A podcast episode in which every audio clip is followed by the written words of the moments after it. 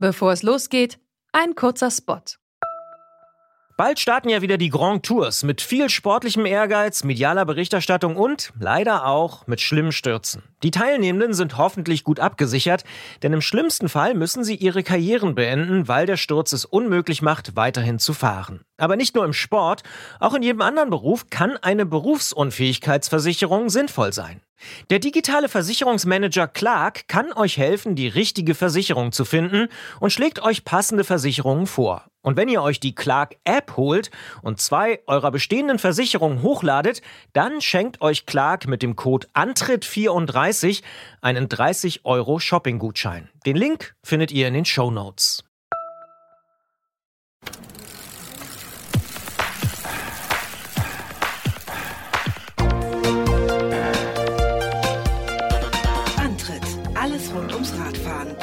Detektor FM. Hier ist der Antritt auf Detektor FM, der Fahrrad-Podcast auf Detektor FM. Ja, Wahnsinn. Und ich bin so froh, Gerolf, du bist wieder da. Hallo, schön. Hallo, Christian. schön, dass du mal wieder hier bist, dass Ja. du mal dir äh, das einrichten konntest, mal vorbeizuschauen. Ja, vorbeigeschneit. Schön, schön. Bist du Fahrrad gefahren in den letzten Wochen? Ja, Viel? ähm, geht so. Was heißt denn das? naja, Arbeitsweg. Ja, Ähm, Arbeitsweg. also jeden Tag.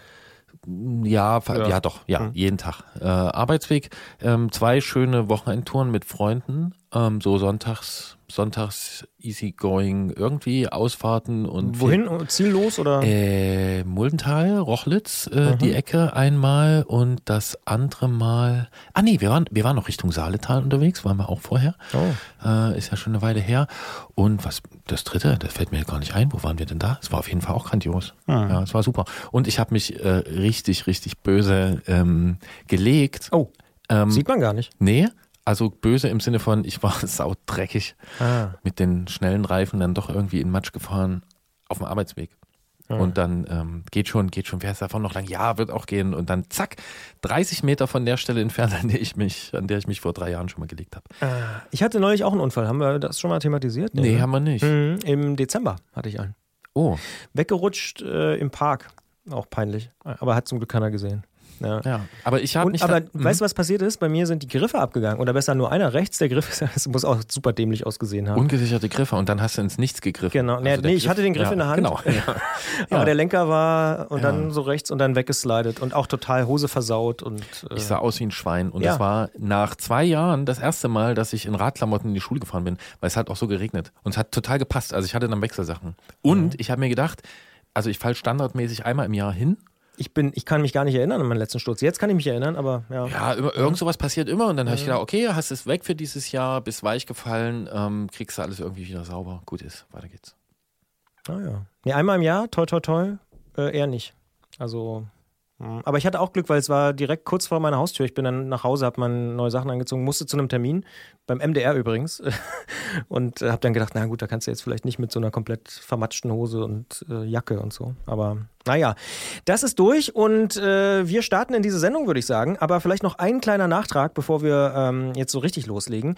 Denn es gab äh, eine Nachricht von Christoph, der hat uns bei Facebook geschrieben und darauf hingewiesen, dass der Fahrradtransport, darüber haben wir ja geredet, Fahrradtransport in der Deutschen Bahn, auch bei E-Bikes bei der Bahn mit dem Gepäckservice 49,90 Euro pro Richtung kostet. Also ist ein bisschen teurer, als der Kollege von der Bahn gesagt hat. Aber man kann sein Rad wohl auch gut verpackt als sonstiges Reisegepäck aufgeben. Dann sind es diese 27 Euro, die wir da äh, besprochen haben pro Richtung. Willst du noch was sagen? Unqualifizierte Nachfrage an der Stelle. Ist das dieser Haustür-zu-Haustür-Gepäckservice? Der ist das. Mhm.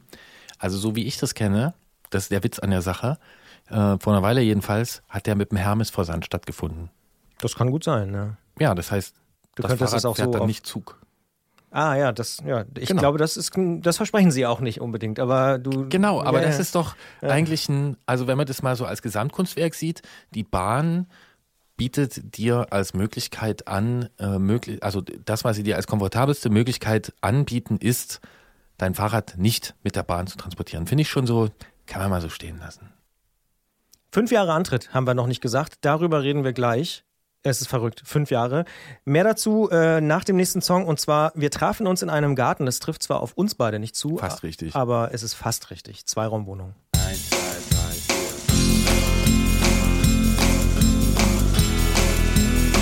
Wir trafen uns in einem Garten, wahrscheinlich unter einem Baum. Oder war's in einem Flugzeug? Wohl kaum, wohl kaum. Es war einfach alles anders, viel zu gut für den Moment. Wir waren ziemlich durcheinander und haben uns dann bald getrennt. Fünf Jahre Antritt, ich habe schon gesagt, und für unsere Jubiläumsausgabe haben wir uns natürlich vielleicht ein paar besondere Sachen einfallen lassen. So ist beispielsweise die Ausfahrt des Monats dieses Mal eine ganz besondere und für einige vielleicht sogar die Ausfahrt des Jahres. Denn Fiona Kolbinger hat ja im vergangenen Jahr als erste Frau das Transcontinental Race gewonnen und der Medienrummel danach war so verrückt und so unglaublich, ähm, dass ja ich so viel auch schon verraten kann, dass das Gespräch mit ihr nicht nur besonders lang geworden ist, sondern auch besonders hörenswert und das sage ich nicht in jeder Folge. Außerdem feiert in diesem Jahr auch die Initiative World Bicycle Relief ihren 15. Geburtstag. Die Hilfsorganisation stellt in ländlichen Regionen, in Entwicklungsländern Räder für Schülerinnen und Schüler zur Verfügung. Gerade erst haben sie in Kenia das 500.000. Rad übergeben. Du, Christian, hast einfach mal bei der deutschen Chefin angerufen und über ihre Arbeit gesprochen für diese Organisation, die ja zum Konzern SRAM gehört zumindest angesiedelt. Also ich glaube, es ist firmengeflechtmäßig, aber der Gründer ist einer der Vorstandsmitglieder von SRAM, genau. Und natürlich Jens Klötzer darf nicht fehlen, unser Technikauskenner vom Tourmagazin, das ist ganz klar. Der muss in dieser Ausgabe bei fünf Jahre, in dieser Jubiläumsausgabe, fünf Jahre Antritt natürlich mit dabei sein. Ich habe mit ihm gesprochen über die Höhepunkte der vergangenen fünf Jahre und was sich vor allen Dingen auch in der Welt der Fahrradtechnik da so getan hat in dieser halben Dekade. Und da ist doch einiges passiert, haben wir festgestellt. Ich habe vorhin mal kurz reingehört. Ich wurde verleumdet. Aber das lassen wir jetzt auf sich beruhen. Äh, denn jetzt gleich nach dem nächsten Song sprechen wir beide dann einmal in Ruhe über diese fünf Jahre Antritt, die du jetzt schon erwähnt hast. Eine fantastische Reise mit ganz verschiedenen Abzweigungen und Erlebnissen. Der Song heißt passenderweise You and I und kommt von Caribou.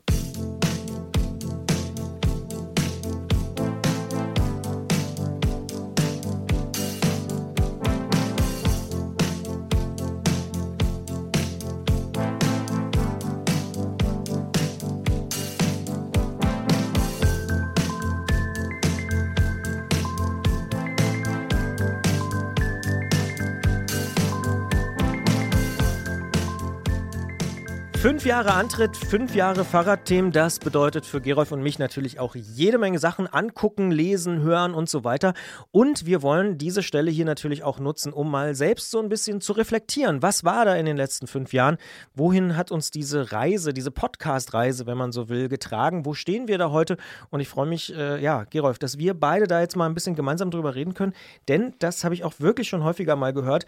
Das interessiert auch viele Menschen, ähm, ob uns überhaupt noch was einfällt, beispielsweise Ob wir noch Themenideen haben oder ob wir denken, oh nee, jetzt müssen wir mal aufhören. Na, es gibt natürlich noch einen Haufen Themen, ne? weil das äh, ja sich alles äh, weiterentwickelt, das Fahrrad sich weiterentwickelt, das Fahrrad ja auch seine Rolle so ein bisschen geändert hat. Es ist ja, glaube ich, doch schon bei mehr Leuten jetzt auf dem Zettel, ähm, als es das vielleicht vor fünf oder auch vor zehn Jahren war. Und ja, das Fahrrad an sich entwickelt sich auch weiter, immer weiter. Hm. Ich kriege die Frage auch oft bei anderen Podcasts, ehrlicherweise, Brand 1 zum Beispiel ganz genauso, äh, ah Mensch, habt ihr jetzt nicht mal alles erzählt und so. Das Lustige ist ja, ähm, wenn man, man macht sich ja dann so Themenpläne, wie ihr auch, reden drüber, das könnte man mal machen, das könnte man mal machen. Und dann passiert ja aber in der Zwischenzeit noch irgendwas. Also es ist ja nicht so, dass man irgendwo anfängt und dann hat man alles irgendwann mal abgearbeitet, sondern wenn man jetzt mal zwölf Monate Podcast gemacht hat, gibt es mindestens 36 neue Themen oder so, die da in der Zwischenzeit irgendwie aufgetaucht sind. Das finde ich eigentlich ganz spannend, ehrlicherweise, an allen Podcasts, die ich so mache. Klar, ne? Und sowas wie eine Ausfahrt des Monats, wir schaffen zwölf Leute im Jahr, das ist ja nichts. Also ja. im Vergleich zu. Es fahren viel mehr Leute Fahrrad. Ja, hab das habe ich auch schon ja, gehört. Ja, genau. Das stimmt. Äh, was ich dich nochmal fragen wollte an dieser Stelle ist, und äh, heute sei das mal erlaubt, fünf Jahre ist ja auch so ein bisschen ein Moment, um mal so zurückzublicken. Du hast ja mit dem Podcast nicht ganz angefangen, Podcast und Audio zu machen, aber vorher ganz viel Print gemacht. Wie erlebst du so die Unterschiede? Also gedruckte Medien und hörbare Medien, sage ich jetzt mal so? Mhm, ganz offen gesagt, mache ich eigentlich nichts mehr für gedruckte Medien, bis auf so ein kleines Projekt in wirklich anderen Zusammenhängen, äh, was dann auch wieder groß ist. Aber so klassisch Fahrradmedien ähm, bin ich da eigentlich gar nicht mehr am Start. Also es hat einerseits Zeitgründe, ähm, so von dem Pensum her, was man alles überhaupt so schaffen kann. Und dann, dass das für mich, äh, dieser Podcast hier, ähm, ja, schon so eine, so eine Entdeckung gewesen ist und das auch weiter ist. Äh, und dass ich gemerkt habe, so nah im Radiosinne oder so nah im Audiosinne, wie das eben geht, ähm, komme ich halt äh, mit anderen Medien äh, nur schwer. Ähm, ich kann Leute sehr schnell erreichen, äh, was ich immer so sage als Vergleich. Äh, wenn wir früher irgendeine Geschichte irgendwo gemacht haben, eine Reportage, dann ist man irgendwo hingefahren, dann musste man den Fotografen mitnehmen, dann musste der Typ, den man da besucht hat, ähm, der musste halt seine Werkstatt aufräumen oder was auch immer, wo man da hingefahren ist. Da muss man dann irgendwie sich saubere Klamotten anziehen, muss zum Friseur Friseur, was weiß ich. Ja, ne, wenn man für irgendein ja. äh, Magazin fotografiert wird, also viel mehr Aufwand für jemand, der da porträtiert wird. Ach, ich dachte Ähm, für dich als Reporter auch. Ach so, Saubere Sachen anziehen. ja, genau, ne? Das muss ich nämlich auch nicht mehr. Äh, so und äh, ja, wir haben vorhin schon kurz drüber gesprochen. Also ich habe in der ganzen Zeit, äh, in den fünf Jahren, äh, ich glaube, ich kann die Absagen äh, an einer Hand abzählen. Also es ist halt wahnsinnig einfach. Äh, Ich muss die Werkstatt nicht aufräumen, wenn mich da jemand anruft und mal mit mir eine Viertelstunde, 20 Minuten darüber sprechen will, was ich eigentlich mache. Und es ist halt auch wahnsinnig schnell. Es ist ähm, der Mapspace, wo das hier, was weiß ich, auf welchen Server das äh, fließt, das ist ja, das kostet nichts. Ich habe überhaupt keinen Kostendruck.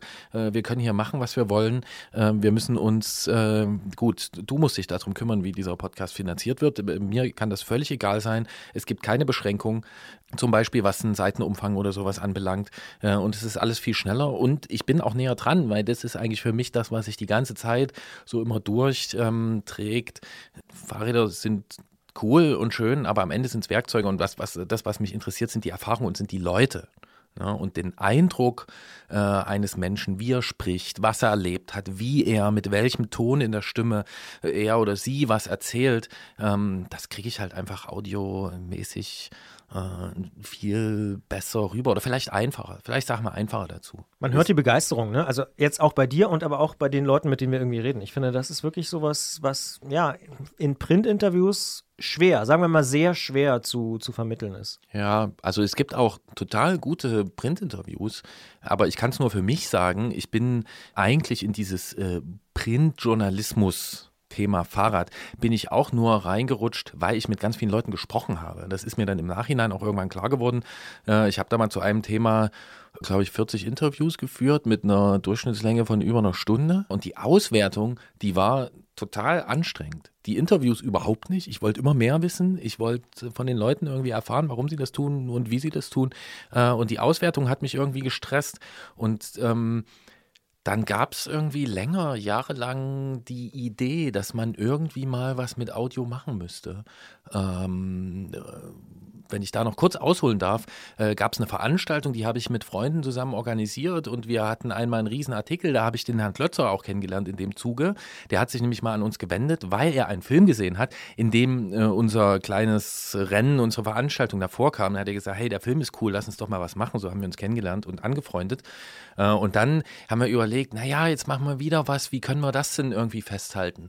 Weil das ja schon cool ist, wenn irgendwas bleibt. Und dann stand so äh, lange Zeit die Idee im Raum, hey, man müsste irgendwie eine Radiogeschichte machen. Und dann habe ich jemanden gesucht, der Radio kann und was von Fahrrad versteht und auch noch Bock hat, sich auf dem Fahrrad zu setzen und irgendeine so Veranstaltung mitzufahren. Und ich habe niemand gefunden. Und seitdem, und es war, ich kann es nicht genau sagen, das war so 2010, 2011, ähm, also vor ungefähr zehn Jahren. Seitdem habe ich da so die Idee gehabt und ich habe halt niemanden gefunden. Hättest du mal mich gefragt.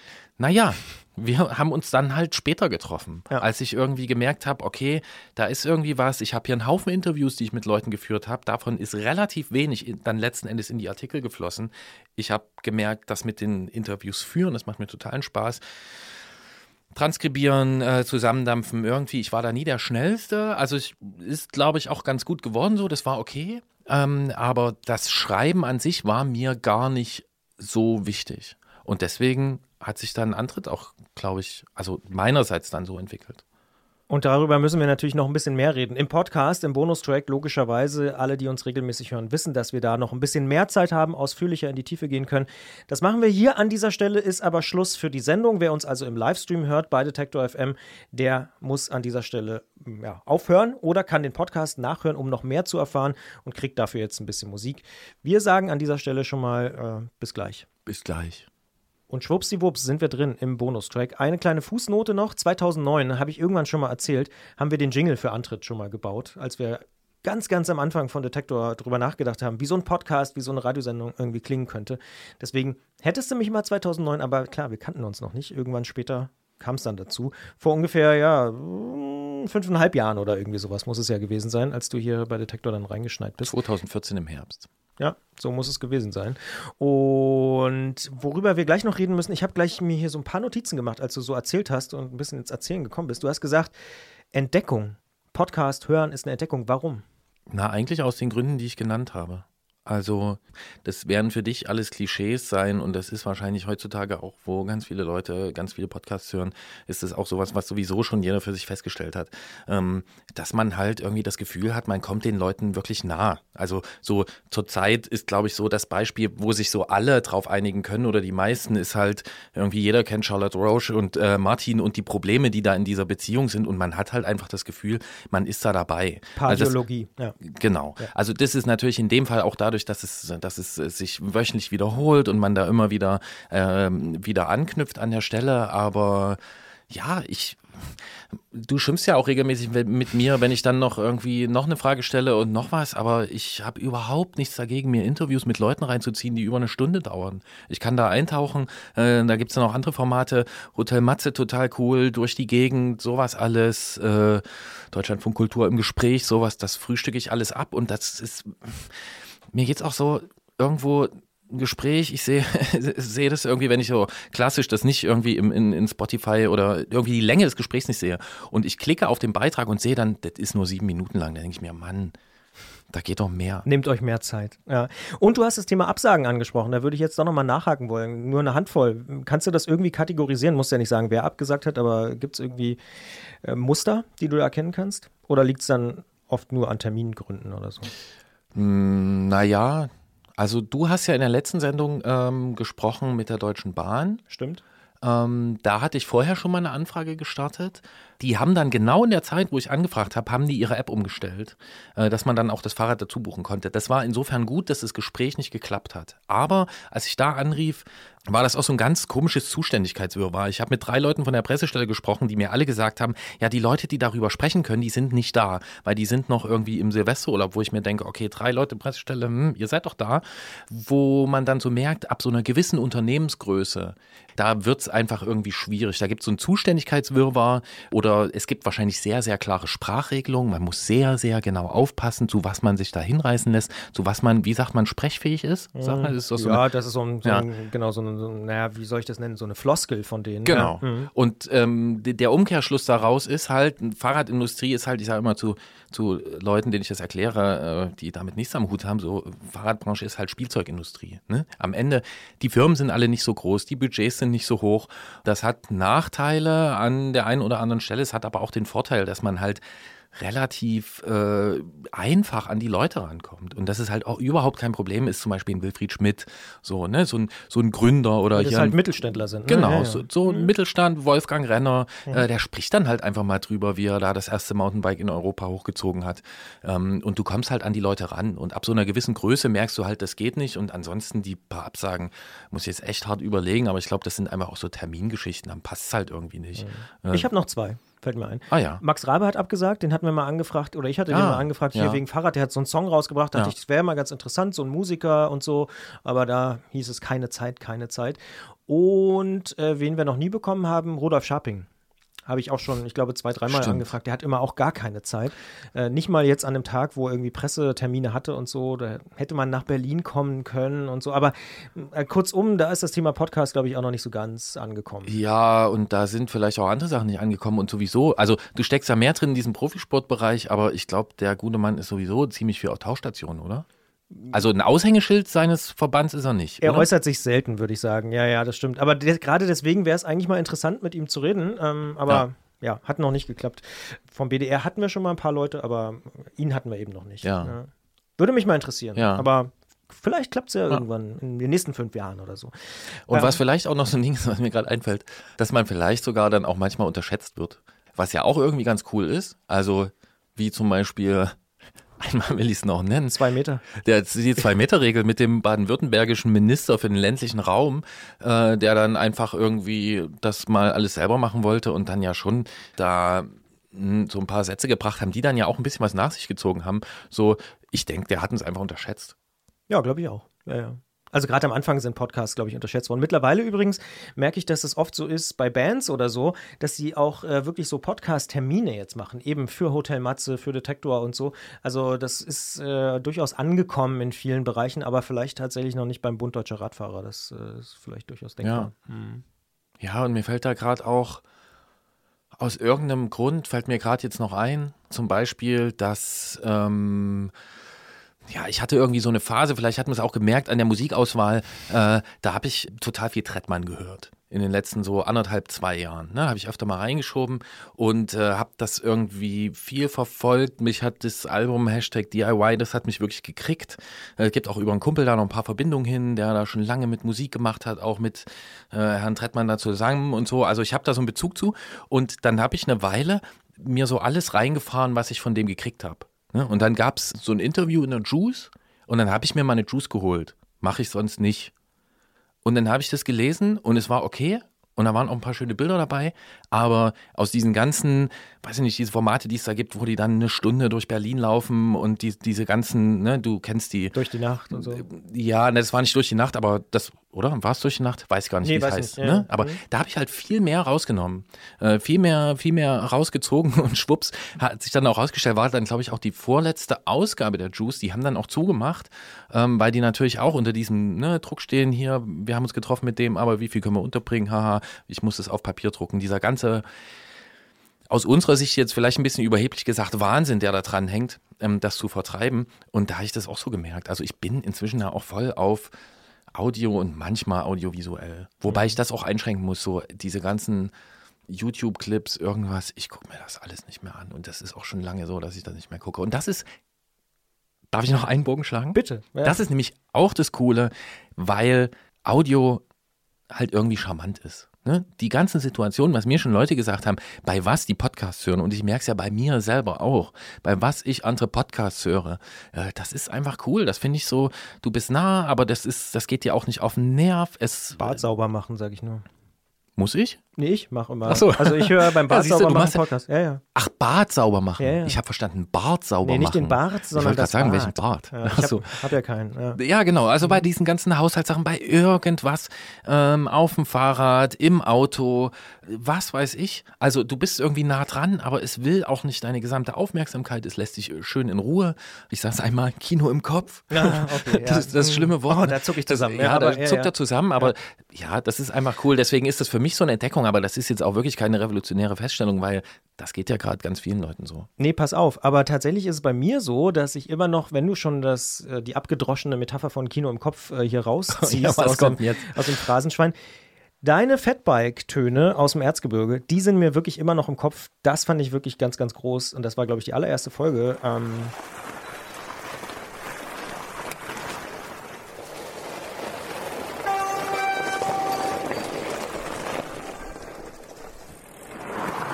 Fünf Jahre später muss ich immer noch dran denken, wie dieser Schnee klingt. Ähm, Geil, also Hut ab nach wie vor. Danke, das ist auch, also ne, das muss man sagen, das ist ein bisschen schade. Das ist einer der wenigen gebauten Beiträge, die wir gemacht haben. Das, das meiste, die meisten anderen Sachen sind Interviews, was einfach auch daran liegt, dass es halt noch aufwendiger ist, ähm, diese Beiträge zu bauen und äh, ja, das ist einfach immer wieder so ein Zeitding, aber Du hast es ja selber gesagt, auch ins Gespräch kommen ist ja auch so ein, so ein Wert von Podcast irgendwie mit den Menschen. Aber das waren echt so Sounds, wo ich so dachte, wow, das sind so ganz besondere Momente. Ne? Ja, der Schnee, das Knacken des Lagerfeuers Mhm. und an irgendeiner Stelle sagt dann mein Freund Ike, als wir diesen Baum da oder so, so einen Baumstumpf fällen wollen, da hört man so diese Säge und dann sagt er so kurz, Aber mach ja nie einen Biber, dass dir das Ding hier auf die Birne fällt. das ist so dieser Satz, den werde ich auch nicht mehr los. An den kann ich mich nicht erinnern, aber wenn du den, ja, das ist ja interessant, Ja. was da so unterschiedlich äh, hängen bleibt. Und ich muss dir noch ein Kompliment machen und vor allen Dingen dir und Jens. Ihr habt jetzt so lange über Radreisen und Bahnfahren und Bahn mitnehmen und in der letzten Ausgabe ich ja auch mit dem äh, Bahnsprecher über Fahrradmitnahme in ICEs gesprochen. Ich habe jetzt äh, einen Zug gebucht für Mitte März. bisschen doof nach Norditalien. Äh, da ist ja gerade Coronavirus. Mal gucken, ob das äh, so klappt. Aber eigentlich habe ich vor, Mitte März äh, mal nach Norditalien zu fahren, da eine Woche einfach mit dem Rennrad ein bisschen rumzudüdeln, nachmittags Kuchen zu essen, wie man das von mir kennt, und äh, am nächsten Tag wieder Rennrad zu fahren. Ja, das äh, ist nur wegen euch. Ach so, das wollte ich gerade fragen. Das ist das Kompliment. Oh, krass. Cool. Ja. Siehst du mal. Weil ich gedacht habe, komm, das machst du mal. Ich will eigentlich, ich habe noch wirklich noch nichts gebucht, weil jetzt Coronavirus denke ich so, hm, naja, vielleicht muss ich die Fahrkarte nochmal zurückgeben oder so oder nochmal umbuchen oder so. Aber äh, der Plan steht, ich will da hinfahren, äh, eine Woche einfach mal so äh, Radreise und dann jetzt nicht irgendwie am Wegesrand schlafen, aber ähm, ja, so eine Woche nur mit dem Rad. Das Rad und ich. ja. Ja, Freue mich drauf, wie Bolle. Ja. ist ja auch geil und ist auch so ein Ding. Wir hatten das jetzt neulich auch. Ähm, ja, genau. Wir haben uns drüber unterhalten, über diese Veranstaltung, die ich vorhin erwähnt hatte, die wir gemacht haben vor zehn Jahren, vor, da gab es ein paar mehr davon, äh, zehn, elf Jahren, ähm, wo dann auch so dieser Switch stattfand. Äh, da war nämlich die eine noch, ähm, das war so ein Langstreckenrennen von Dresden nach Leipzig in vier Etappen mit Crossrädern über den Feldweg. Wer hätte das gedacht? Und da gab es nämlich das eine Mal, gab es noch Papierkarten. Ne, wo man dann so navigiert hat. Man hat dann diese Schwitzekarte. Es gab äh, vier A3-Karten, die wir da gebastelt haben, damit die Leute wissen, wo die langfahren müssen. Und dann zum nächsten Jahr fand dieser Switch statt äh, zum GPS, dass man da navigieren kann. Und ähm, das ist ja auch so eine Entwicklung, die äh, mir da noch einfällt, wenn ich so zehn Jahre jetzt da mal zurückschaue, dass das halt viel einfacher geworden ist. Und du brauchst ja zum, wenn, wenn, wenn du jetzt deine Italien-Tour machst, was brauchst du dabei? Also da, dann brauchst du ein Smartphone. Wenn Ja. du da mit dem navigieren kannst, da irgendwie den Strom da rein äh, fütterst, dann haut das hin. Dann kannst du richtig schön Credit Card Touring machen. Ja. So werde ich es machen. Und eine Sache, bevor wir hier ganz zum Ende kommen, äh, muss ich doch noch machen. Du hast gesagt, keine Zahlen. Wir wollen nicht nochmal sagen, wie viele Leute das hören. In den letzten zwölf Monaten sind die Folgen über 600.000 Mal angehört worden. Das muss ich an dieser Stelle doch nochmal nachsagen. Äh, Wahnsinn, finde ich. Immer noch krass. Cool. Ja, habe ich überhaupt kein Verhältnis zu. Ja. Also das ist irgend so eine Zahl, die ist, Ja. ähm, ja, und das muss man auch dazu sagen, es ist natürlich genauer so eine Messung als jetzt irgendwie die Einschaltquoten beim Fernsehen, ne? aber ähm, so eine Podcast-Statistik, die hat ja auch ihre, ihre Unschärfen und das ist dann auch irgendwann egal. Also Hauptsache, das hört irgendwie jemand, man hat nicht das Gefühl, man macht das nur für die drei Freunde, die es sich mal runterladen ähm, und vielleicht noch ein paar mehr Leute, aber ja, ist doch cool. Ja, total cool. In diesem Sinne, vielen Dank, Gerolf. Äh, wird fast ein bisschen emotional jetzt hier an dieser Stelle. Fünf Jahre. Ähm, hat mir viel Spaß gemacht und ich freue mich auf die nächsten fünf. Ja, ja. Wir haben einfach fünf Jahre über Fahrrad gequatscht und Leute hören uns zu und wir uns fallen Sachen ein, wo wir Leute fragen. Ähm, ja, das Wichtige ist dann sowieso draußen. Und wenn ich das, oh, Bitte. das kam jetzt so abrupt. Ähm, eins muss ich noch sagen, als Abrundung äh, so dieser Feststellung, ähm, das ist was, was sich durchzieht als Kontinuität vom Printbereich, ähm, weil du mich gefragt hast vorhin, äh, was mal für Absagen gab und so, mir da kaum welche einfielen. Ähm, das stelle ich immer wieder fest, dass die Leute so in diesem Fahrradbereich, in der Branche und auch Leute, die Fahrrad fahren, die sind eigentlich alle ziemlich cool. Die sind alle total nett. Ähm, das ist Ausnahmefall, dass man sich mal irgendwie denkt, so, was geht denn mit dir? Oder mal wirklich irgendwie eine blöde Erfahrung macht. Aber äh, das ist schon cool. So, muss ich echt sagen. Das ist sehr angenehm. Ich suchte auch seit fünf Jahren eigentlich nach dem Haar in der Suppe, aber habe es auch noch nicht gefunden. Also tatsächlich kann ich das bestätigen, dass die, die Fahrradszene ist schon ziemlich, ziemlich angenehm, muss ich definitiv so sagen. Und wir machen hier an dieser Stelle weiter mit einem Song von Noel Gallagher. Anders könnte es natürlich gar nicht sein.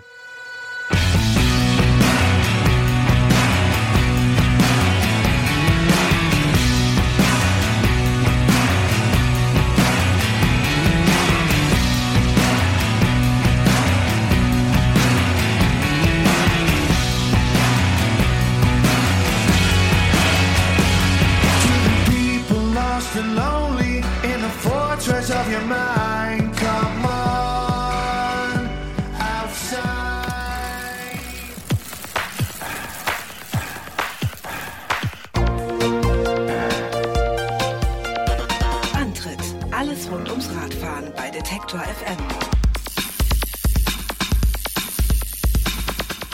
Diese Ausgabe unseres kleinen Podcasts hier ist ja eine ganz besondere Ausgabe, denn wir feiern in unseren fünften Geburtstag rein. Und im Vorfeld haben wir deshalb natürlich auch ein bisschen geguckt, ob wir nicht jemanden finden, der mit uns zusammen feiert. Denn eigentlich macht es ja immer mehr Spaß, gemeinsam zu feiern. Und zack, die Hilfsorganisation World Bicycle Relief feiert auch gerade runden Geburtstag und zwar schon den 15. Die Initiative ist also bereits dreimal so alt wie der Antritt.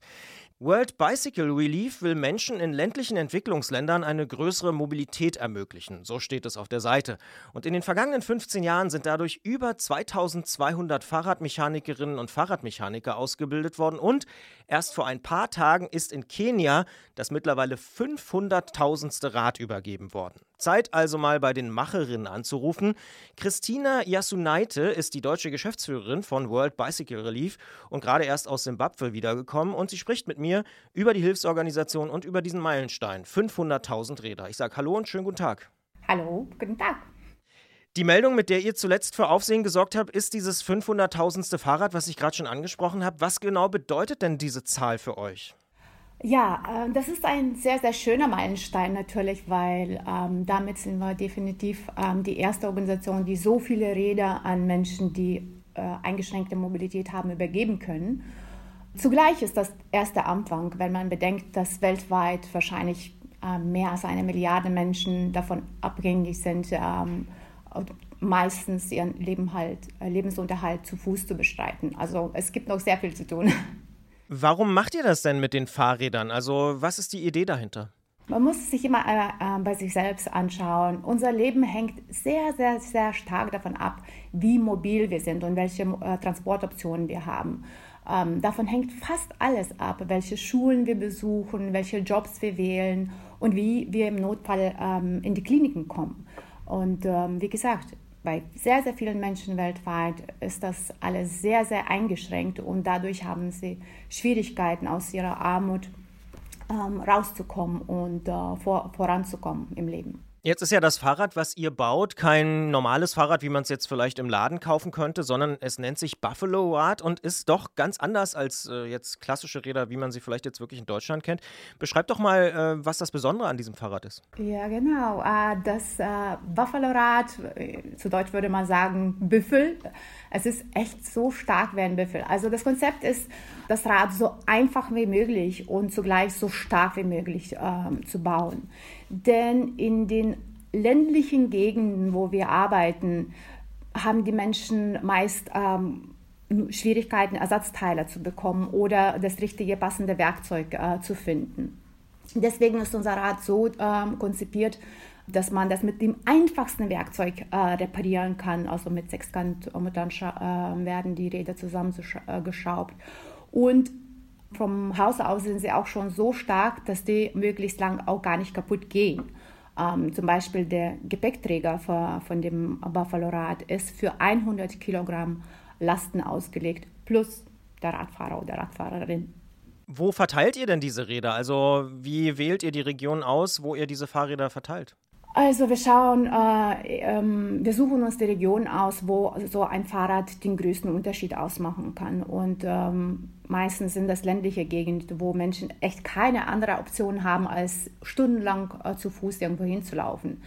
In diesen Gegenden, so wie in Simbabwe, wo ich gerade war, äh, muss man sich vorstellen, dass in den Dörfern Leute leben, ähm, oft auch drei, vier, fünf Kilometer von der Straße, was wir als überhaupt als Straße bezeichnen würden, weg. Also das heißt, äh, deren Häuser werden oft nur mit einem schmalen Fußpfad äh, zu, äh, mit der Straße verbunden. Dort gibt es eben keine anderen Möglichkeiten, als äh, zu Fuß zu laufen. Und das sind so Gegenden, wo so ein einfaches Fahrrad sofort, sobald es da ist, einen Unterschied machen kann.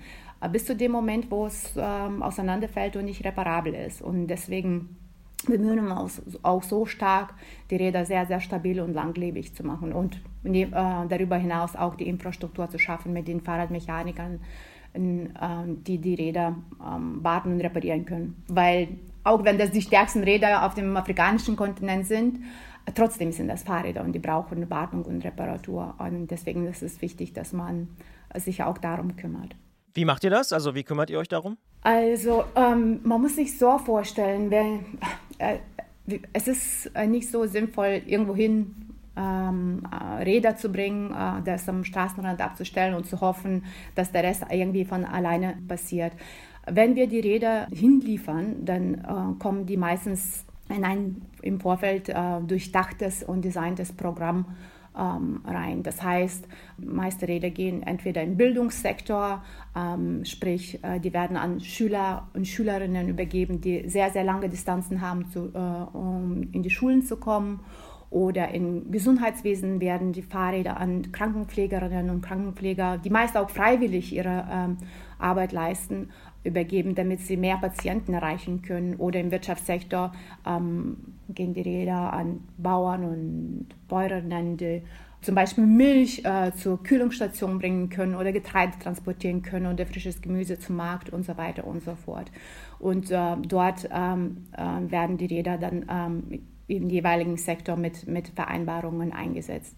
Eins von den Kriterien ist immer natürlich die Distanz, die die Menschen zu laufen haben, weil äh, wenn, die, wenn die Kinder zu oft zur, zur Schule äh, weit laufen, es ist nicht so, dass jedes Kind so weit laufen muss. Es gibt auch ein paar Kinder, die halt in der Nähe von Schule leben. Deswegen wäre es äh, sinnvoller, die Räder an andere Kinder zu, zu übergeben, die oft für sieben, neun, teilweise 12 oder 15 Kilometer in eine Richtung laufen müssen. Also es geht darum, einfach auch die Menschen zu identifizieren im Vorfeld und die Rede an die Menschen zu übergeben. Wenn die schon mal ausgewählt sind, wir vereinbaren mit den Menschen Verträge, dass die sich um die Räder auch kümmern, dass die die warten und dass die dafür einsetzen, wofür sie bestimmt äh, waren, sei es eben, äh, wie gesagt, um Schule zu erreichen oder den Kranken zu helfen oder die wirtschaftliche Lage in der Gegend zu verbessern. Das sagt Christina Yasunaite und wir sprechen gleich im Podcast noch ein bisschen weiter, vor allen Dingen natürlich auch über die Frage, wo eigentlich das Geld herkommt, denn ich kann mir vorstellen, diese ganze Planung, die Fahrradmechaniker und natürlich auch die Produktion der Räder kostet natürlich auch was. An dieser Stelle aber schon mal vielen Dank für das Gespräch und bis gleich im Podcast. Vielen Dank. Und damit sind wir mittendrin im Podcast Bonustrack schon. Und die Frage habe ich gerade schon angedeutet: Wie finanziert sich denn der World Bicycle Relief? Also, wo kommt das Geld her? Ja, wir haben äh, ein Modell entwickelt, wo wir ähm, die finanziellen Mittel in zwei äh, Arten und Weisen äh, bekommen. Ähm, die erste beruht auf Spenden, und zwar Spenden von vielen Privatpersonen, aber auch äh, Unternehmen oder Stiftungen.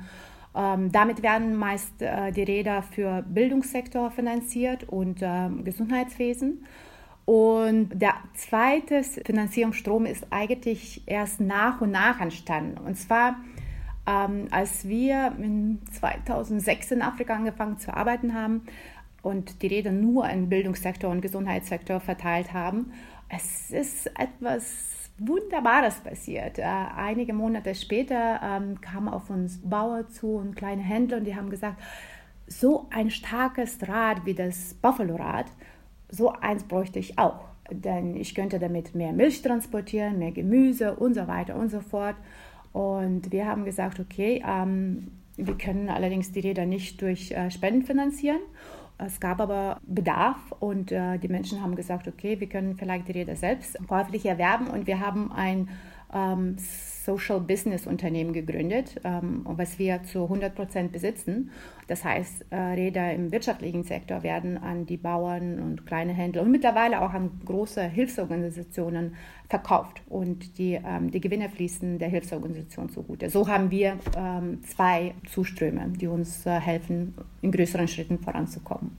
Was konkret macht denn jetzt die Organisation in Deutschland? Also was ist jetzt Ihre Aufgabe ganz konkret? Ja, in Deutschland konzentrieren wir uns tatsächlich erstens auf die Aufklärung, weil hier nehmen wir eigentlich nicht so wahr, dass es überhaupt ein Mobilitätsproblem oder Transportproblem gibt oder genauer zu sagen, nicht bestehendes Mobilitätsproblem gibt, denn wir haben tagtäglich verschiedene Optionen, ähm, aus denen wir wählen können, Auto, Rad, Zug oder gar, gar Fliegen. Und wir nehmen nicht wahr, wie es überhaupt sein kann, wenn das alles überhaupt nicht, nicht mal denkbar ist. Ähm, also wir klären Menschen auf, dass es äh, weltweit so viele Menschen gibt, die ihr Lebensunterhalt zu Fuß bestreiten müssen und was das bedeutet. Was das bedeutet, wenn man morgens aufstehen muss und erstmal mehrere Kilometer zur Wasserquelle laufen muss, um Wasser zu holen und erst dann vielleicht die Möglichkeit hat, den Schulweg anzutreten, der wiederum mehrere Stunden in Anspruch nimmt. Der zweite Teil ist natürlich dann ähm, ähm die äh, Spenden zu sammeln, damit wir die Arbeit, die wir in Entwicklungsländern machen, äh, finanzieren zu können. Also auf die zwei Bereiche konzentrieren wir uns. Jetzt klingt das im ersten Moment natürlich alles total schlüssig, ähm, aber bei gerade solchen Projekten Entwicklungshilfe gibt es ja auch oft Kritik. Äh, Beispiel Kleiderspende, ne? da ist es dann so, dass die Spenden aus Europa beispielsweise ziemlich oft auch negative Effekte vor Ort haben, zum Beispiel eben auf die lokale Bekleidungsindustrie. Seht ihr solche Effekte auch bei der Fahrradindustrie? Also kann es schon sein, dass ihr auch dort Leute vor Ort verdrängt mit eurer Idee? Das ist eine sehr, sehr gute Frage und äh, die Frage haben wir uns auch seit dem Anfang gestellt. Und deswegen ist es uns auch so wichtig, dass wir die Räder, die verkauft werden, nicht äh, subventionieren, weil es ist tatsächlich so ist, dass in den, den Gegenden, wo wir arbeiten, wenn es schon ein Rad gibt, dann ist das für jemand ein Geschäft.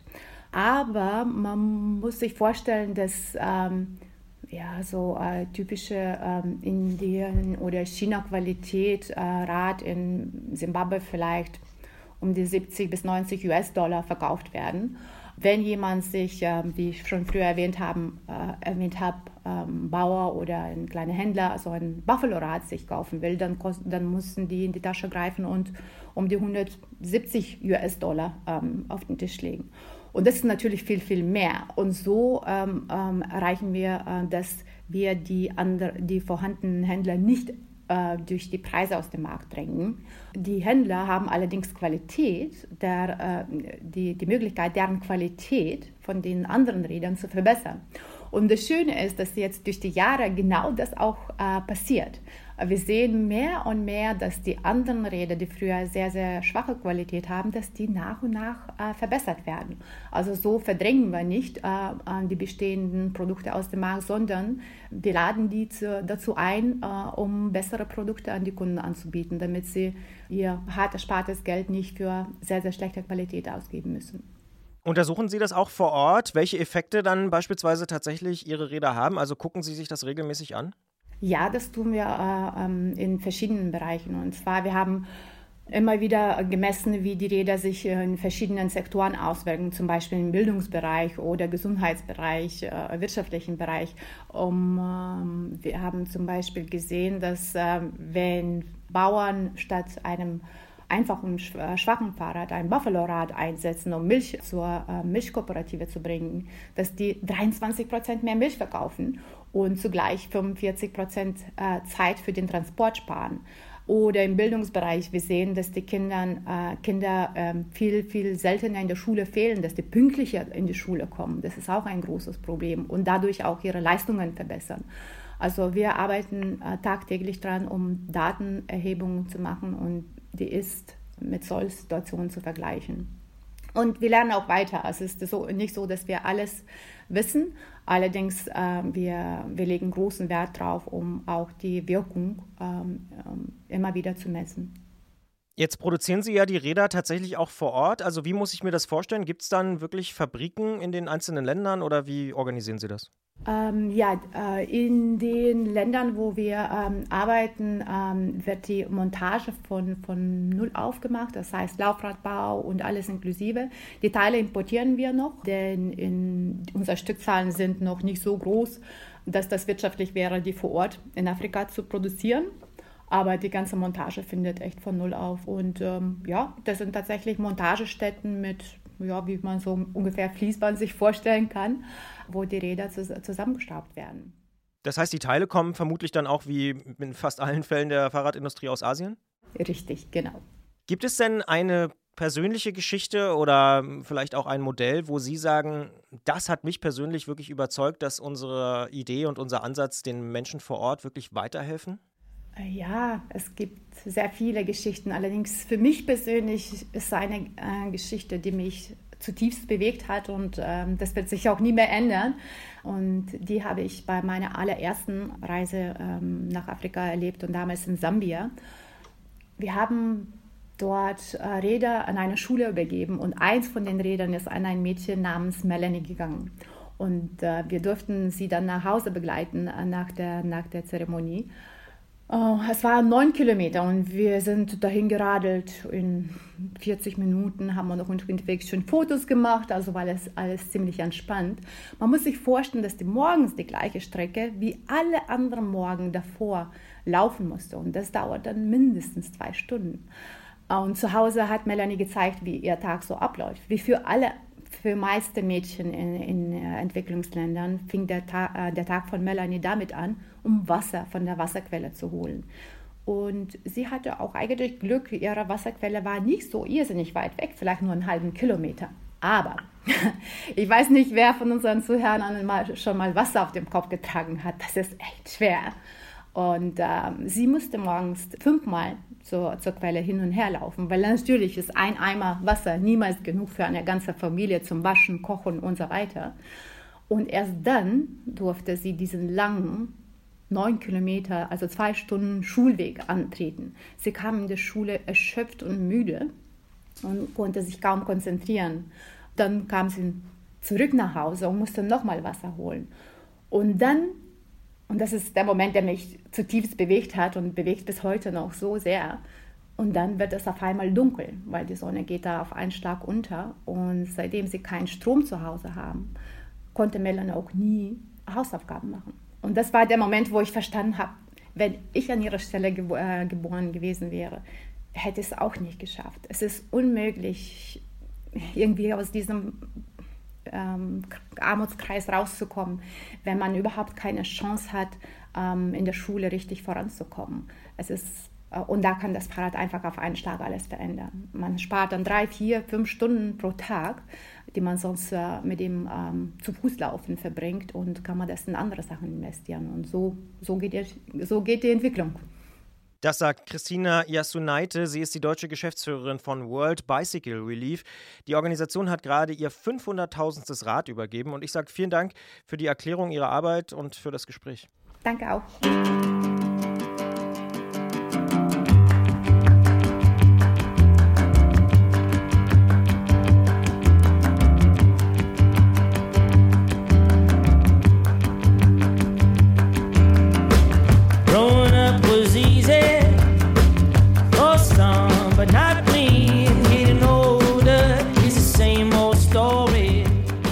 Diese Ausgabe hier ist ja eine ganz besondere Ausgabe, denn wir feiern hier gemeinsam mit euch fünf Jahre Antritt. Ich kann es immer noch kaum glauben. Und fünf Jahre Antritt, das heißt eben auch fünf Jahre Klingeln bei Klötzer.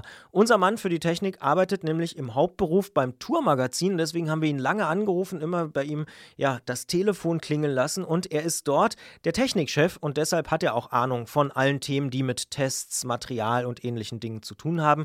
Ich spreche natürlich von Jens Klötzer vom Tourmagazin und freue mich sehr, dass er für diese Ausgabe auch wieder hier bei uns im Studio ist. Hallo Jens, ohne Klingeln. Ich freue mich auch. Hallo Christian. Gleich als erste Frage mal so vorneweg. Gibt es denn irgendwie eine Episode oder eine Ausgabe, an die du dich noch besonders gut erinnerst? Vielleicht auch, weil, weiß ich nicht, die Telefonleitung nicht geklappt hat oder irgendwas? Nö, solche Missgeschicke sind uns nicht passiert. Ich glaube, wir haben eine Outstanding-Ausgabe mal gehabt zum Anlass der tatsächlichen physikalischen Entdeckung von Gravitationswellen.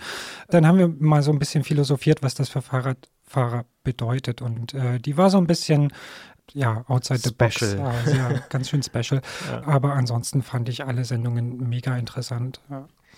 Das finde ich ja äh, tatsächlich ganz interessant. Ich bin ja hier in diesem Podcast so ein bisschen der Noob, wenn es äh, um Technik geht. Ich habe ungefähr am wenigsten Ahnung. Gerolf, der leider heute nicht da sein kann, äh, ist ja auch sehr bewandert, wenn es darum geht. Du erst recht. Ihr habt auch ziemlich viele so Detaildiskussionen. Ne? Ich erinnere mich an ziemlich viele Reifenthemen. Tubeless, sage ich nur, Hashtag Tubeless. Also Reifen und so Details, das macht euch auch Spaß oder dir vor allen Dingen. Total, weil wir uns da auch auf die Sachen konzentriert haben, die wirklich viel Einfluss haben und was bringen. Und äh, ja, ich hoffe, wir haben das immer so aufbereitet, dass es auch der Laie versteht, ähm, was dahinter steckt, was die Einflüsse sind und äh, äh, warum wir das zum Thema genommen haben. Das haben wir eigentlich immer versucht und ich hoffe, die Hörer haben da auch einiges von mitgenommen. Stichwort Hörer mitgenommen. Äh, ihr versucht ja auch, oder wir hier in diesem Podcast, kann man ja so sagen, ähm, die Dinge auch so ein bisschen runterzubrechen, sage ich jetzt mal, würde man als Journalist wahrscheinlich sagen. Also äh, ein bisschen zu erklären, was bedeutet das im Alltag. Und das finde ich ist was, was mir persönlich besonders viel Spaß gemacht hat, wenn ihr irgendwie guckt, dass aus dem Erfahrungsschatz, den Gerolf und vor allen Dingen auch du haben, was man da so mitnehmen kann für den Alltag. Und äh, ja, wie, wie beurteilst du das? Hat dir das auch Spaß gemacht, das so ein bisschen, ich sag mal, für Dummies zu erklären? Absolut. Absolut. Und ich denke, es ist auch ein hauptsächlicher Sinn dieser Sendung, ähm, den Hörern so ein bisschen was aus unserem Erfahrungsschatz mitzugeben. Also sowohl was die Erfahrung angeht, was die ganze Fahrradtechnik anbelangt, was wir alles schon für unterschiedliche Sachen gefahren sind, als auch die ganz direkte Erfahrungen. Also da denke ich vor allen Dingen an die Sendungen, die wir rund um unsere eigenen Radreisen gemacht haben. Wie reise ich mit dem Rennrad? Welches Gepäck ist sinnvoll? Wie plane ich die Strecken am besten und so? Hm, da haben wir wirklich ganz viel Erfahrung gesammelt und äh, die war, hoffe ich, wertvoll da haben wir auch viel Feedback bekommen, ne, von Leuten, die dann gesagt haben, ah, ich mache das aber so und ich habe hier einen Packsack und ich weiß nicht, was hatte ich da? Hier, ich säge die Zahnbürste an und so. Also, so, ne, aber das sind offensichtlich Themen, die, die viele Menschen auch interessieren. Ja, wenn es dann Feedback äh, gibt, dann, dann zeugt es davon.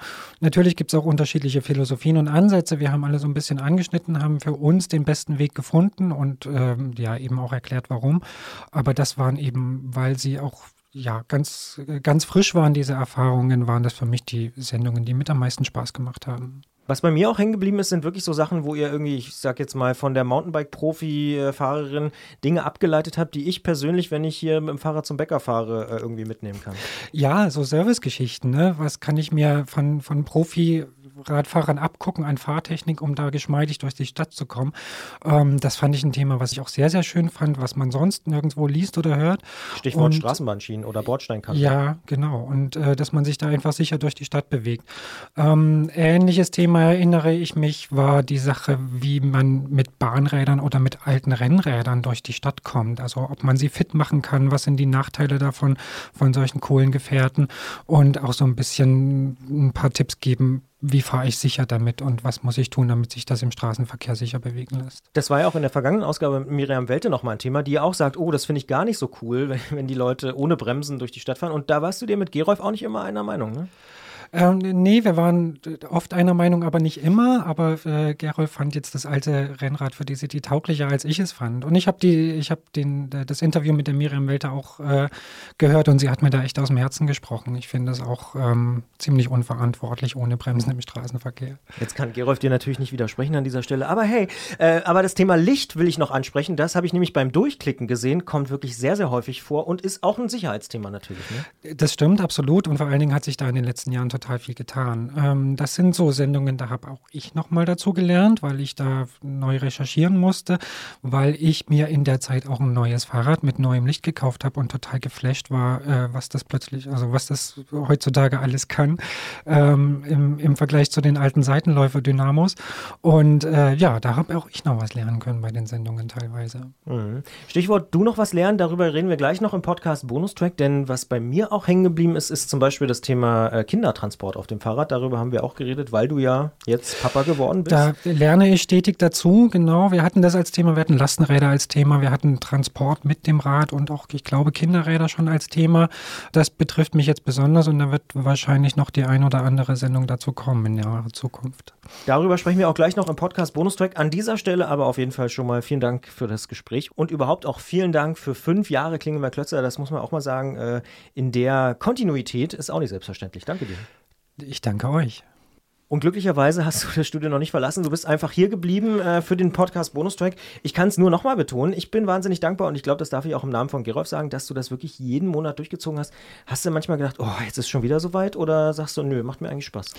Ich habe eigentlich immer gesagt, nö, das macht mir eigentlich Spaß. Also, weil die Themen so vielfältig sind und weil sie praxisnah sind, ähm, habe ich das oder mache das nach wie vor immer, immer noch total gerne. Ich merke, dass das Themen sind, die uns selber beschäftigen, die uns auch selber selber betreffen. Und deswegen hoffe ich und glaube ich, dass es auch viele Hörer da draußen betrifft, die dann davon gute Tipps mitnehmen können. Und deswegen bin ich nach wie vor gerne dabei. Jetzt hast du schon erwähnt, dass beim Thema Licht sich wahnsinnig viel getan hat in den letzten fünf Jahren, dass sich da viel verändert hat. Würdest du das allgemein auch auf die Fahrradtechnik sagen? Wenn ich das mal so zusammenfassen darf, unsere Gespräche, habe ich eher so das Gefühl, dass du sagst, hm, naja, nicht alles, was da neu kommt, ist auch wirklich eine Revolution oder eine Innovation, sondern vieles ist auch einfach nur das Produkt für den nächsten Zyklus. So klar, haben die Produkte so an sich, dass da oft auch Sachen entwickelt werden, die jetzt zumindest mal nicht für jedermann sinnvoll sind. Ähm, ich versuche das immer einzuordnen. Deswegen haben wir uns auch immer einzelne Neuigkeiten so detailliert rausgegriffen, äh, um sie dann auseinanderzunehmen und die Vor- und Nachteile eben zu skizzieren und damit sich jeder selbst überlegen kann, ist das was für einen oder nicht. Ja, beim Thema Licht hat sich wahnsinnig viel getan, da musste drüber gesprochen werden. Beim Thema Reifen hat sich sehr viel getan, da musste auch drüber gesprochen werden. Bremsen auch, das sind so die Bauteile, die wir dann wirklich bis ins Detail auseinandergenommen haben, weil sie die, so eine Kaufentscheidung natürlich auch maßgeblich beeinflussen. Bei Sachen, die jetzt, wo jetzt die Entwicklung ja nicht so revolutionär war, wie du sagst, ähm, ich glaube, die haben wir dann auch einfach links liegen lassen. Mhm. Aber würdest du sagen, dass die Fahrradtechnikwelt im Jahr 2020 doch durchaus komplett anders aussieht als 2015 oder nicht so ganz? Nee, komplett anders nicht. Es hat sich ein bisschen sortiert, man hat klarere Kategorien, als man vorher hatte. Und äh, ja, alles ist ein bisschen moderner, ein bisschen integrierter geworden, mit wie bei vielen, vielen anderen Produkten eben auch. Aber trotzdem bleibt ein Fahrrad immer noch ein Fahrrad, das schönste Fortbewegungsmittel der Welt. Aber das würde ich auch, vielleicht also müssen wir das hier an dieser Stelle mal ansprechen, das Internet ist sozusagen eingezogen ins Fahrrad, oder? 2015 war das noch nicht so, dass alles irgendwie connected war, gefühlt. Ja, es gibt ja, sagen wir mal so, die Möglichkeiten haben sich da erweitert, aber ähm, es ist ja immer noch so, dass man das selten nutzt oder nur wenige das so nutzen. Stichwort irgendwie Navigationssystem, Handy, Pulsmessgerät und Powermeter und sowas zu koppeln. Ähm, das ist wirklich was für eine sehr spezielle und spitze Zielgruppe. Ich glaube, das Radfahren an sich hat sich wenig verändert und das ist auch gut so. Mhm. Jetzt äh, bin ich natürlich, auch das ist vielen Hörerinnen und Hörern ja bekannt, äh, großer Freund des Rennrades. Du logischerweise schon qua Berufswegen auch. Ähm, was mich immer auch sehr interessiert hat und auch fasziniert hat, waren so, ich sag mal, deine fast schon tagebuchartigen äh, Erzählungen von den Tour de France-Tagen am Anfang. Du bist ja immer so die erste Woche ungefähr bei der Tour de France und beobachtest die Technikleute dort vor Ort ganz genau, bist dran an den Mechanikern und redest mit denen über die neuesten Entwicklungen und so. Ähm, ist das für dich auch wirklich wirklich noch jedes Jahr so das große Highlight? Wir haben ja letztes Jahr da sehr ausführlich drüber gesprochen, ähm, da mal hinzufahren und so hinter die Kulissen zu gucken? Das ist für mich ein Riesending und das Highlight jeden Jahres, äh, dort dabei sein zu dürfen und sich das genau anzugucken. Wir hatten mal eine Live-Schalte, weiß ich noch, äh, vom äh, Start, ich glaube in Leeds in England. Das war auch eine Sendung, die mir im Gedächtnis geblieben ist, weil die, äh, weil die Kommunikation recht schwierig war. Aber das sind immer, ja, das sind immer tolle Schaufenster für das, was da in Zukunft an Rennradtechnik kommt und ähm, was sich da vielleicht auch der Hobbyfahrer davon mitnehmen kann. Das war mal ziemlich vorwärts gerichtet, aber ähm, ich glaube auch, dass das sehr, sehr interessant war für die, die zugehört haben, was da an Technik aufgefahren wird und was da besonders ist an solchen Rädern mit Sicherheit. Was hat denn Jens Klötzer in den letzten fünf Jahren eigentlich so technikmäßig am meisten überrascht? Also gibt es irgendwas, wo du gesagt hast, Mensch, das hätte ich nie gedacht, dass das mal kommt? Tubeless, nee. Äh, nee, bei Tubeless war ich ja, vor fünf Jahren war ich eigentlich auch schon überzeugt, dass das kommt. Was mich tatsächlich überrascht hat, ist der Riesenerfolg des Gravel-Bikes, eine Fahrradgattung, die Allroad würde Gerolf Ja, genau. Sagen. Auch da sind Gerolf und ich nicht einer Meinung, was, aber nur was den Namen angeht. Den Sinn und, und äh, die, die Vorteile dieser Art Fahrrad, das haben wir schon erkannt, bevor es dieses Fahrrad überhaupt gab. Ähm, und darüber auch hinlänglich philosophiert. Und als es dann da war, äh, haben wir uns äh, darüber ausgetauscht, ob es denn so richtig ist und so weiter. Aber dass die Gattung da ist, ist toll. Und dass der Erfolg so einschlagend ist, hat mich tatsächlich tatsächlich überrascht, aber im Nachhinein kann ich es verstehen. Es ist einfach ein wahnsinnig praktisches Fahrrad und äh, eins, nach dem wir lange gesucht haben oder für das wir lange basteln mussten, um, um uns sowas auf die Räder zu stellen. Inzwischen kann man es einfach im Laden kaufen, fertig konfiguriert und äh, auch zu vertretbaren Preisen. Und äh, das ist eine tolle Entwicklung, die mich auch ein bisschen überrascht hat. Warum verstehst du das? Also warum sagst du, mittlerweile kann ich das irgendwie nachvollziehen? Also ich kann, äh, ich kann nachvollziehen, dass es bei den Kunden angekommen ist. Was mich überrascht hat, ist, dass es den Herstellern gelungen ist, das so gut zu vermitteln. Das ist nicht immer so einfach in der Fahrradbranche. Also so zum Beispiel so ein Crossrad war eigentlich schon immer ganz, ganz ähnlich, aber es kam nicht so gut an, weil das Marketing nicht so gut war. Und mit allein mit einem neuen Begriff und mit einer Gattung, die jetzt irgendwie ähm, auf eine Zielgruppe und auf einen Einsatzbereich zugeschnitten ist, diese Kommunikation hat einfach super geklappt. Und so ist das Fahrrad bei den Leuten angekommen. Und ich sehe einfach auch draußen, dass sich dass sich total viele dafür, dafür interessieren und damit dann tatsächlich auch rumfahren. Ähm, die Praxistauglichkeit des Rades ist unbestritten. Also das ist einfach, äh, eigentlich braucht man kein Rad mehr. Wenn man ein paar verschiedene Reifen aufzieht, äh, ist es für alle möglichen Untergründe gewappnet und ähm, das macht den Reiz dieses Fahrrades aus. Und dass es technisch noch relativ einfach gehalten ist. Was mich ja ehrlich gesagt in den letzten fünf Jahren total überrascht hat, ist der Mega-Erfolg von E-Bikes. Also darüber haben wir hier auch schon gesprochen. Äh, hast du das ein bisschen früher schon erkennen können, dass das so ein Riesenthema wird im Fahrradmarkt? Im Alltagsradbereich ja. Ich glaube, der Boom, den es dann bei den E-Mountainbikes gab, der hat alle überrascht, also auch die Hersteller selbst. das ist wirklich durch die Decke gegangen. Aber dass sich dass ich so im Alltagsbereich durchsetzt als, als Mobilitätshilfe, jetzt mal böse gesagt, ähm, das habe ich, hab ich durchaus erwartet. Das ist ein, äh, ein prägender Bestandteil geworden der Fahrradwelt. Ähm, ich habe da vielleicht noch ein bisschen andere Brille, weil ich jetzt so mit der Rennradbrille ein bisschen skeptisch drauf gucke und dort das auch kein so großes Thema ist. Aber dass es definitiv dazu gehört, das war, das war für uns klar. Stichwort Technik. Hast du eigentlich in den fünf Jahren was gelernt über Podcast und Radiotechnik oder? Kaum. Also ich habe äh, höheren Respekt davor, wie sowas entsteht. Ich ähm, war, war lange der Meinung, dass das so mal nebenbei auch mit dem Handy aufgenommen werden kann. Ähm, dem ist nicht so. Und ich äh, freue mich, dass es hier professionelle Leute gibt, die das äh, so gut umsetzen können und ähm, ja, so viele Hörer erreichen auch. Aber du fühlst dich nicht unwohl im Studio. Ich habe gar nicht das Gefühl, sondern ich habe echt das Gefühl, dass du hier schon, ist wie so ein bisschen so dein zweites Wohnzimmer. Holst dir mal einen Kaffee und dann kommst du hier mit rein. Ich fühle mich überhaupt nicht mehr unwohl. Das war vielleicht die ersten äh, drei, vier Sendungen so, weil es doch ein ungewohntes, äh, eine ungewohnte Umgebung ist und äh, ja, man anders kommunizieren muss als im gedruckten Wort. Aber mir macht es mittlerweile richtig Spaß und ich würde mich freuen, wenn es noch fünf Jahre weitergeht. Wirst du denn eigentlich auch auf dem Podcast angesprochen? Also draußen von den Menschen, sage ich jetzt mal? Tatsächlich ja, vereinzelt, aber äh, es gab tatsächlich schon Fälle, wo mich Leute an der Stimme erkannt haben auf diversen Fahrradveranstaltungen äh, sich dann rumgedreht haben und äh, gemeint haben, hey, dich kenne ich doch. Und äh, ja, auch so in Gesprächen in der Branche kommt es immer mal wieder zur Sprache und äh, man merkt schon, dass es äh, relativ bekannt ist und auch gut ankommt. Der Antritt wird also gehört. Das freut uns sehr. Als allerletzte Mini-Überraschung für dich habe ich mir noch überlegt, diesmal darfst du dir mal einen Song wünschen, sonst legt ja eigentlich Gerolf immer fest, welche Songs kommen. Aber jetzt ist es mal soweit, da er auch nicht da ist. Darfst du dir einfach einen Song wünschen, der jetzt danach kommt? Im Podcast natürlich nur so ein bisschen angespielt, aber in der Gesamtausgabe in voller Länge. Ja, das ist aber eine Überraschung. Ähm, da kann ich gar nicht lange nachdenken. Ähm, das Stichwort E-Bikes fällt mir ein. Ich wünsche mir einen Song von The Black Rebel Motorcycle Club. So soll es sein.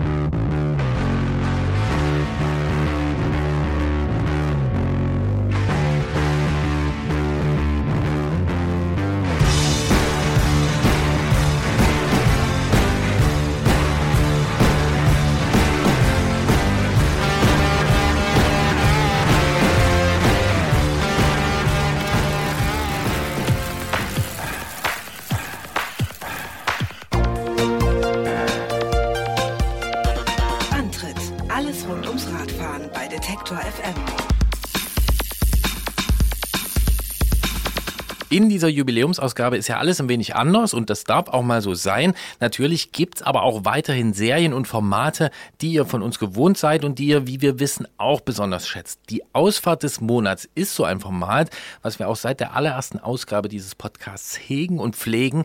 Mittlerweile haben wir dankenswerterweise die Qual der Wahl und jeden Monat sehr viele spannende Geschichten von euch. Und in dieser Serie sind in den letzten fünf Jahren auch immer mal bekannte Stimmen zum Beispiel aufgetaucht, wie John Degenkolb oder Armin von der Sendung mit der Maus.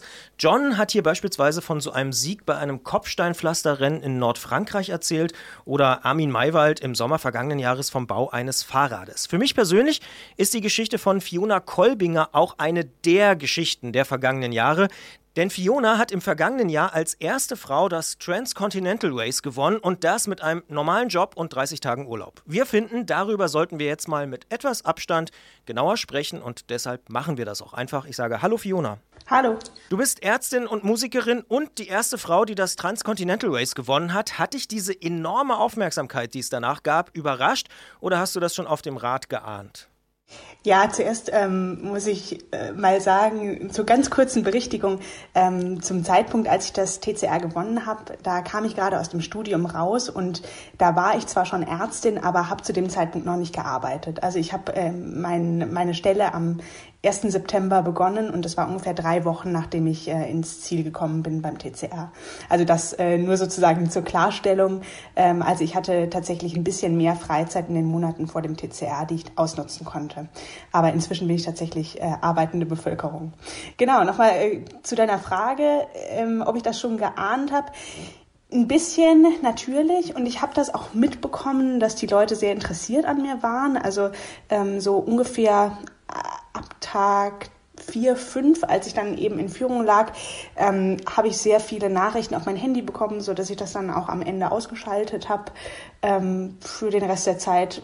Und mir war klar, dass das was Besonderes ist im Sinne, ähm, dass einfach noch nie eine Frau dieses Rennen angeführt hat vor mir und ähm, geschweige denn eben gewonnen.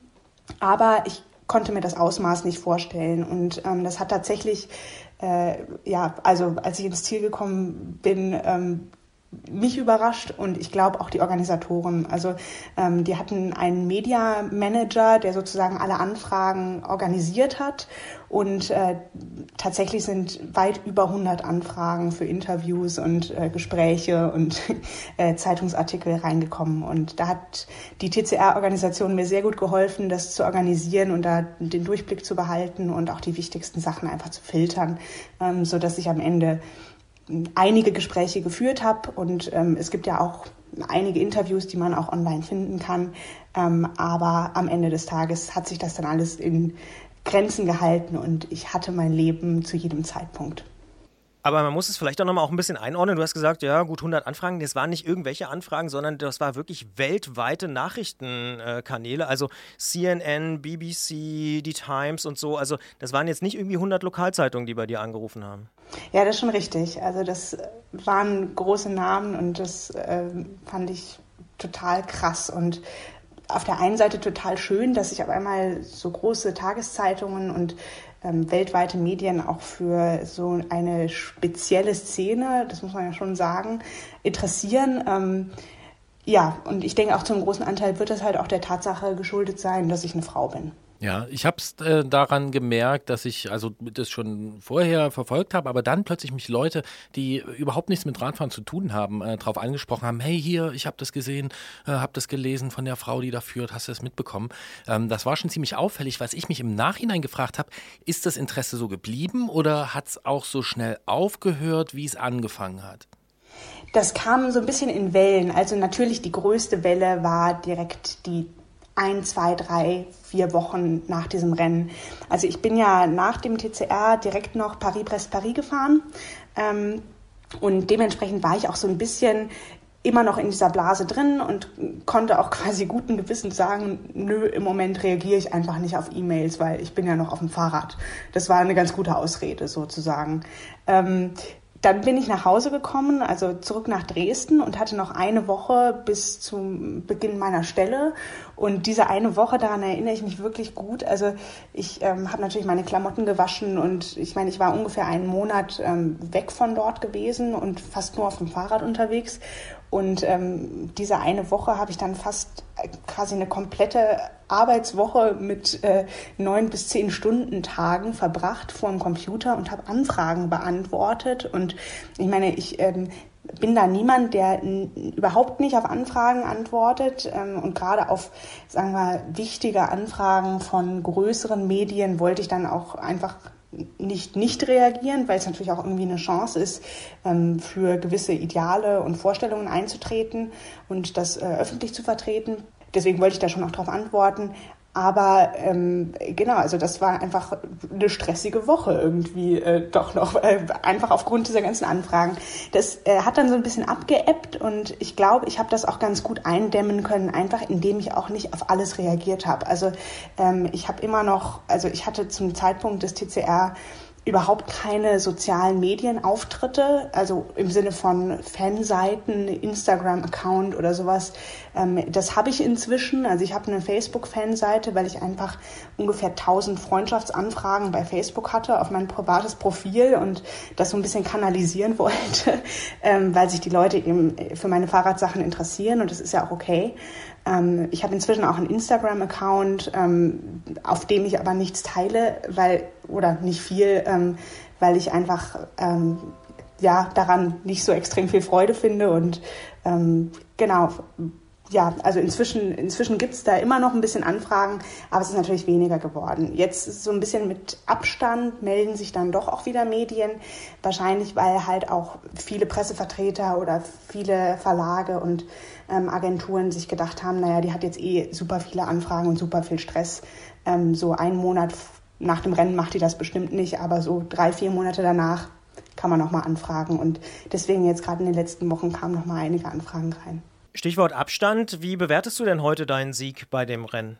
Ja, also es hat mein Leben maßgeblich verändert. Ich meine, ich habe mir da innerhalb dieser zehn Tage ähm, in dieser Radsportszene und auch generell einfach einen totalen Namen gemacht. Also ich werde diesen Stempel jetzt nicht mehr los. Also vorher konnte ich komplett anonym Fahrrad fahren und meine Hobbys ausüben und jetzt ist das nicht mehr so. Also jetzt komme ich zu irgendwelchen Radgruppen und jeder weiß, dass ich das TCR gewonnen habe. Und das ist sozusagen jetzt mein Stempel, der mir aufgedrückt ist. Das ist aber auch kein schlechter Stempel. Also man wird eben ein bisschen anders betrachtet, ähm, was das für mein, sagen wir mal, ähm, sonstiges Leben außerhalb des Radsports bedeutet ja, also meine Kollegen wissen auch alle davon. Ähm, ähm, als ich als neue Mitarbeiterin an meinem ersten Arbeitstag vorgestellt wurde, hat mein Chef da mich auch direkt erklären lassen, was das nochmal für ein Rennen war, das ich da gewonnen habe. Also in meiner Klinik haben das auch alle verfolgt und ähm, genau, also es gibt eigentlich wenig Leute in meinem Umfeld, die das Ganze nicht wissen und äh, es ist schon auch so, also ähm, ich meine, ich rede auch gerne drüber und wenn ich darauf angesprochen werde, ich erzähle auch gerne die Geschichten vom TCR. Also es hat mein Leben sehr verändert. Ähm, ich komme damit aber gut klar eigentlich. Also äh, aktuell äh, lasse ich mich dadurch relativ wenig beeinflussen ähm, und versuche mein Leben genauso zu leben wie vorher, auch wenn es natürlich ein bisschen anders ist, weil jeder mich als die, äh, die Fahrradfahrerin betrachtet. Das sagt Fiona Kolbinger und wir hören gleich natürlich noch ein paar mehr Geschichten, vor allen Dingen natürlich vom TCA 2019, aber auch etwas über die Pläne 2020 von ihr. Wir sagen an dieser Stelle aber schon mal für die Sendung vielen Dank für das Gespräch. Ja, klar, gerne. Und schwupps sind wir im Podcast und sprechen gleich weiter äh, mit Fiona. Fiona, wenn wir das richtig gelesen haben, hast du bei dem Rennen nicht die höchste Durchschnittsgeschwindigkeit gehabt, aber den offensichtlich besten Plan. Wie hast du das ähm, für dich organisiert? War das so geplant von dir? Ja, also ich ähm, mache mir Gedanken darüber, wie ich Sachen organisiere und gerade bei so einem großen Vorhaben wie dem TCR, wo man schon so ein bisschen weiß, was auf einen zukommt, aber sich halt auch für Eventualitäten rüsten muss, ähm, ist ein Plan mir wichtig gewesen im Vorhinein. Also ich habe mir überlegt, was brauche ich an Ersatzteilen zum Beispiel, die ich mitnehmen muss. Wie packe ich das Ganze ein? Und ansonsten bin ich auch im Alltag jemand, der Sachen schnell erledigt und ähm, Dinge schnell macht. Also zum Beispiel fürs Einkaufen gehen brauche ich nicht ewig. Und ähm, genau solche Qualitäten klingt profan, aber das ist, glaube ich, das, wo man beim TCR sehr viel Zeit verlieren kann. Und die Zeit habe ich einfach nicht verloren, glaube ich, wo andere Leute sich zum Beispiel hingesetzt haben zum Essen ähm, oder an der Tankstelle ähm, etwas länger brauchen, habe ich vielleicht einfach ein paar Minuten gespart. Genau, also ich habe die meisten Mahlzeiten auf dem Fahrrad eingenommen während dieser zehn Tage und so war das. Tatsächlich hatte ich nicht die schnellste Durchschnittsgeschwindigkeit, sondern ich glaube sogar der Drittplatzierte war sehr, sehr schnell. Der hat aber zum Beispiel immer in Hotels übernachtet und Hotelübernachtungen kosten eben immer ein bisschen mehr Zeit, als wenn man sich einfach mit dem Schlafsack in den Straßengraben legt, weil man einchecken muss, man ist gebunden an Rezeptionsöffnungszeiten, man muss sich noch was zu essen organisieren, was man sonst vielleicht einfach aus der Tasche isst. Genau, man muss ein Hotel raussuchen, das lange Öffnungszeiten hat, wo man auch vielleicht um ein oder zwei Uhr nachts aufschlagen kann. Also all solche Sachen hatte ich vielleicht etwas besser im Griff als meine Konkurrenten. Ja, und ich erinnere mich auch, wenn du das erzählst, äh, an so eine Geschichte, ähm, korrigiere mich, wenn es falsch ist, äh, dass du auch teilweise in Hauseingängen geschlafen hast und dann da Leute vorbeikamen und dir dich irgendwie versorgen wollten und du durftest aber nicht annehmen, weil das diesem Kodex widerspricht. Ist das so? Ja, das war eine Nacht, das war äh, hinter dem vierten Checkpoint, die erste Nacht um Lyon rum war das, glaube ich, verbracht. Ähm, und da bin ich so gegen irgendwann zwischen zwei und drei Uhr morgens in so ein Dorf oder so eine Kleinstadt reingerollt und habe kurz mich umgeguckt, ob es da einen guten Ort gibt, um den Schlafsack hinzulegen. Also normalerweise eine Bushaltestelle oder eine, ein Vordach, äh, das wirklich ähm, solide ist, dass man trocken bleibt, wenn es regnet. Ja, und da habe ich aber nichts gefunden. Und dann bin ich aber an so einem Hauseingang vorbeigerollt und dachte mir, naja, was soll's, es ist Samstagabend, wir haben jetzt zwei Uhr morgens, da wird schon nichts passieren, da wird schon niemand kommen. Also, und bevor die Leute aufstehen, morgen am Sonntag, bin ich eh weg, weil ich halt immer nur drei, vier Stunden geschlafen habe. Und dann habe ich mich in diesen Hauseingang gelegt und dann kam aber halt echt nach einer Stunde eine schick angezogene Frau, also eine junge Frau, die offensichtlich von irgendeiner Party kam, vorbei, die dort gewohnt hat. Und sie war natürlich total erschrocken und ich glaube, die war kurz davor, Polizei oder Krankenwagen zu rufen, weil ich halt auch dementsprechend aussah, also halt seit drei, vier Tagen ungeduscht. dann habe ich ihr versucht in meinem gebrochenen Französisch, also sie sprach kein Deutsch und kein Englisch, ja, zu erklären, was ich denn da eigentlich treibe. Und ähm, ja, das hat dann irgendwie auch funktioniert. Habe ich ihr klar gemacht, dass ich da dieses Rennen anführe, habe ihr den Tracker auf dem Handy gezeigt und ich, ich hatte halt eine Stunde geschlafen und sie hatte mich aufgeweckt und eigentlich wollte ich das, also ich wollte einfach nur, dass sie reingeht und mich in Ruhe weiter schlafen lässt. Und dann ähm, ist sie dann irgendwann tatsächlich reingegangen, kam dann aber fünf Minuten später wieder raus mit irgendwelchen geschmierten Brötchen und also wirklich gutes Essen. Und äh, das darf man aber ja nicht annehmen, weil das eben Hilfe von außen ist. Und deswegen musste ich ihr das dann auch versuchen zu erklären. Und dann ist sie ähm, ja tatsächlich auch selbst irgendwann ins Bett gegangen.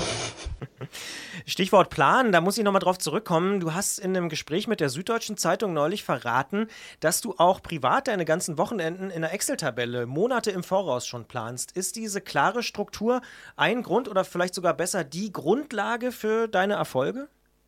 Ja, das ist, also diese Excel-Tabelle, das ist im Prinzip einfach mein Kalender. Also wie andere Leute eben einen Jahreskalender in Papierformat mit sich rumtragen, habe ich halt äh, so, eine, ja, so einen Google-Doc, wo ich ähm, quasi in eine Tabelle eben jeden Tag eintrage. Also das ist, ist quasi ein selbstgemachter Kalender. Das habe ich irgendwann mal vor Jahren angefangen und das ist für mich eben ähm, total cool, weil es erweiterbar ist im Sinne von neue Spalten hinzufügen für irgendwelche äh, Sachen, die wichtig sind. Zum Beispiel, wenn man seine Fahrradkilometer dokumentieren will oder neue Zeilen hinzufügen für neue Daten. Also jede Zeile ist sozusagen ein Tag. Und da trage ich dann quasi meine Termine ein und ähm, das ist für mich einfach eine sehr effiziente, tragbare Lösung. Das habe ich immer auf jedem meiner mobilen Geräte installiert und kann darauf mit dem Computer zugreifen. Also äh, so ist das für mich irgendwie die, der ideale Kalender einfach, so wie andere Leute das auf ihrem Handy in einer App organisieren.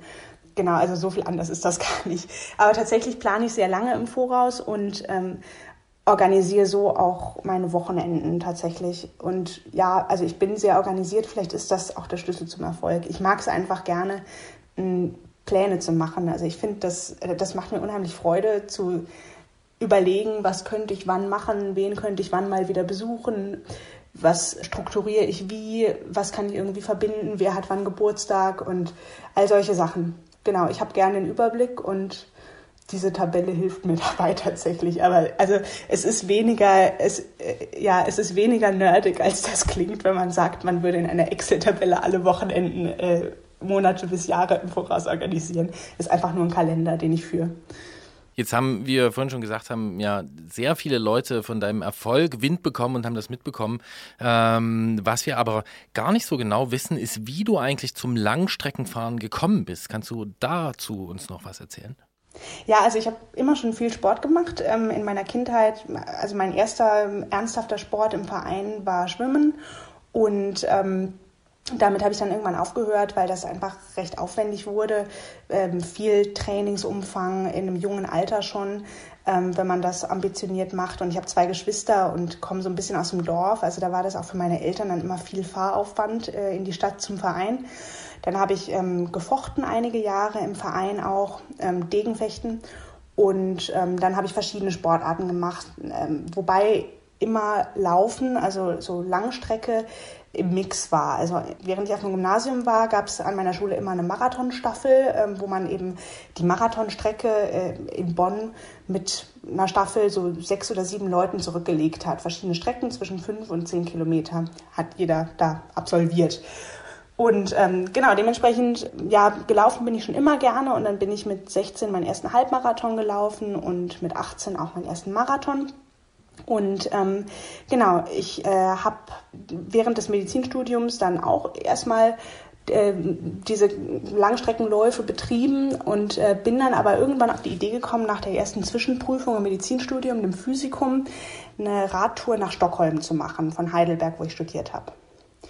Und ähm, genau, das war 2014. Da habe ich quasi einfach große Packtaschen an den Gepäckträger geschnallt. Und ja, das war ein relativ schweres Alurad mit Schutzblechen, so ein klassisches Tourenrad. Und damit bin ich dann eben nach Stockholm aufgebrochen. Ich habe in Jugendherbergen geschlafen und ähm, habe alles im Voraus geplant, quasi mit Textmarker auf Papierkarten markiert. GPS hat mir damals noch überhaupt nichts gesagt. Ich wusste nicht, dass es sowas gibt wie ein Garmin.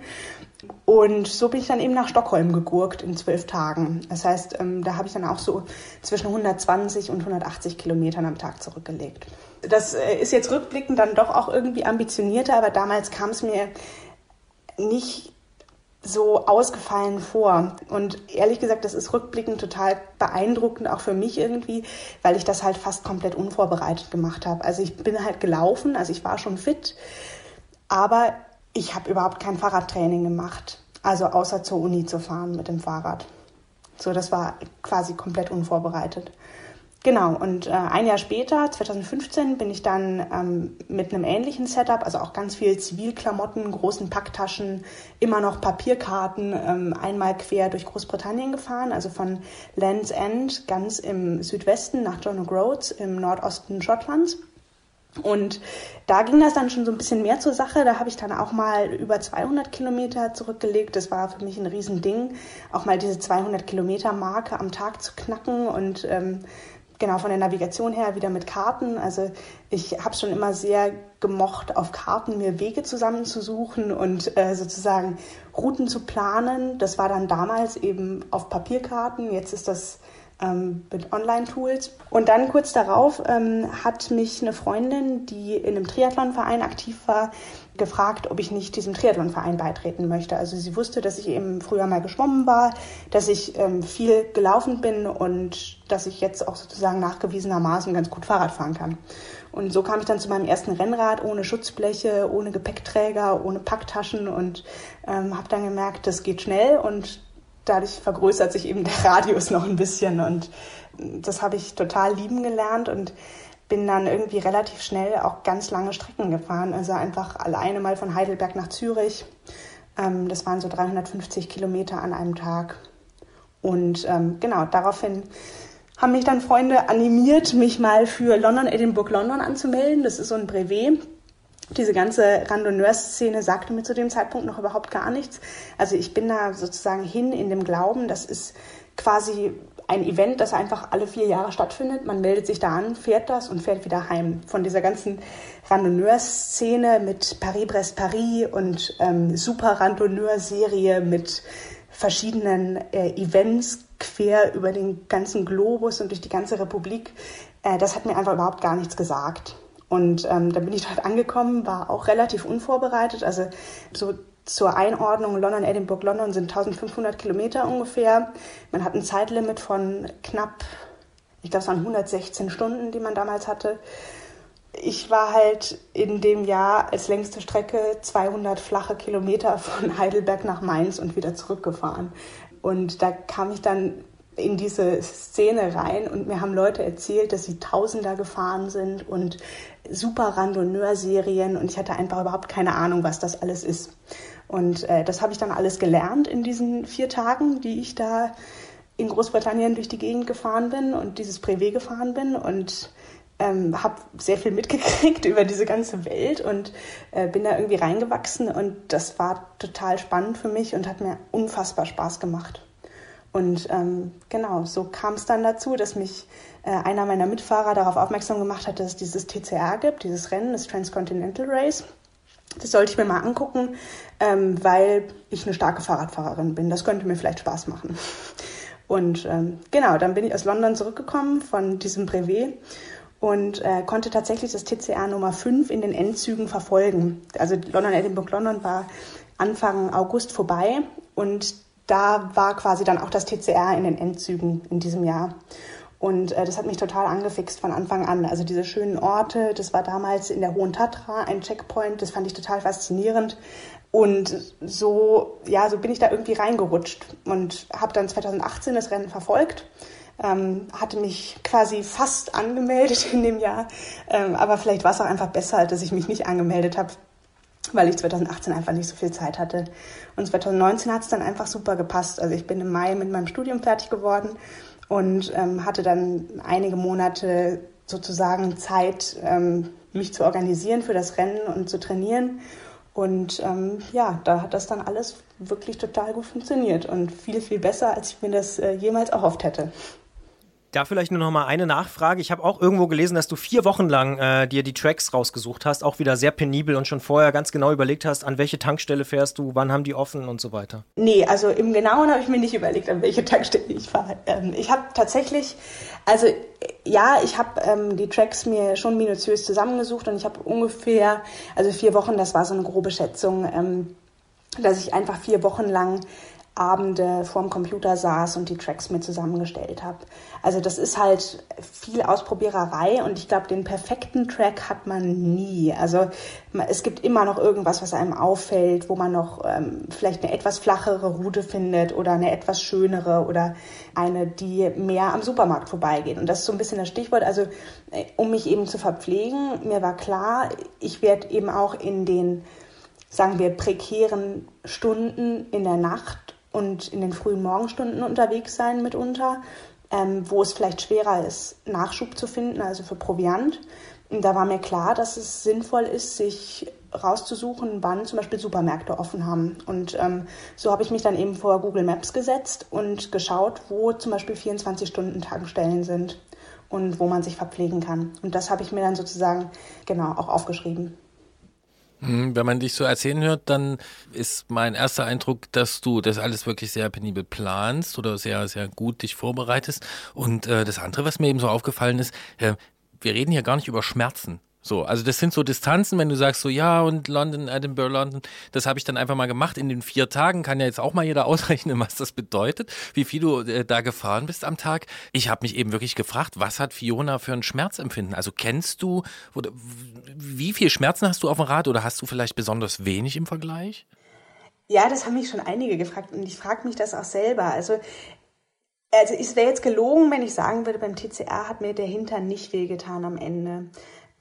Aber es war wirklich vor allem der Hintern. Also ich hatte glücklicherweise keine großen gesundheitlichen Probleme. Also ähm, ich bin nicht krank geworden, ich habe keine Magenbeschwerden, ich habe keine Knieschmerzen ähm, schwererer Natur gehabt im Sinne von, dass sie mich irgendwie stoppen würden zu treten oder dass mir irgendwas angeschwollen ist oder Fußschmerzen oder so.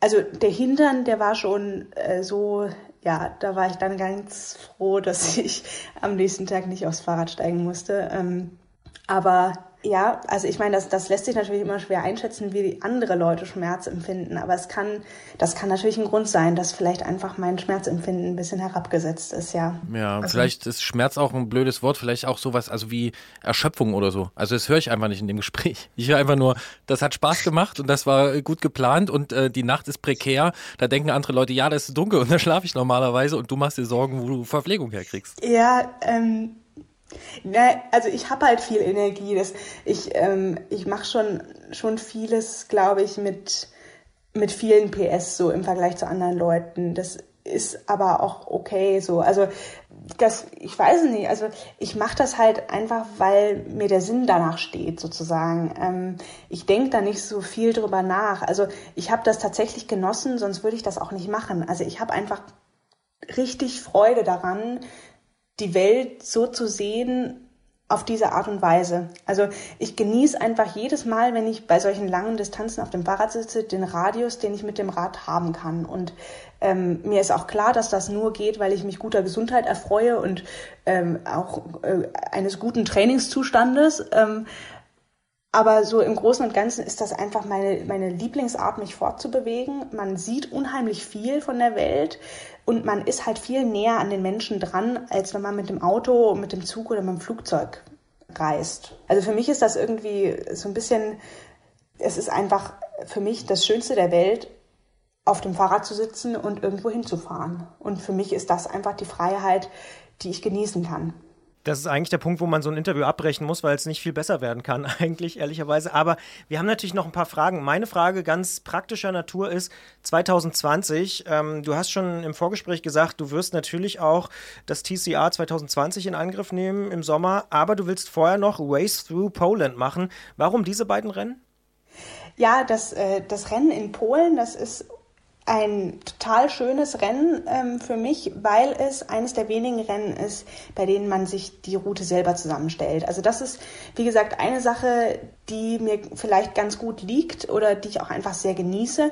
Also wie beim TCR ist bei diesem Race Through Poland ähm, die Strecke nicht vorgegeben. Man hat aber äh, vier Checkpoints auf der Route mit zugehörigen Parcours, also vorgegebenen Streckenabschnitten. Und dazwischen muss man sich die Route selber zusammenklicken. Und ähm, das ist das eine, was mich an dem Rennen gereizt hat. Und das zweite ist, die Anreise ist für mich unheimlich einfach. Also das Rennen startet in ähm, Breslau, das ist äh, von Dresden, wo ich im Moment wohne, mit dem Zug drei Stunden ungefähr entfernt. Das ist für mich total einfach zu erreichen und total einfach zurückzukommen. Kein großer Aufwand, man muss das Fahrrad nicht einpacken und auspacken und ins Flugzeug packen und darum bangen, dass dann irgendwie äh, sämtliche Schrauben dranbleiben.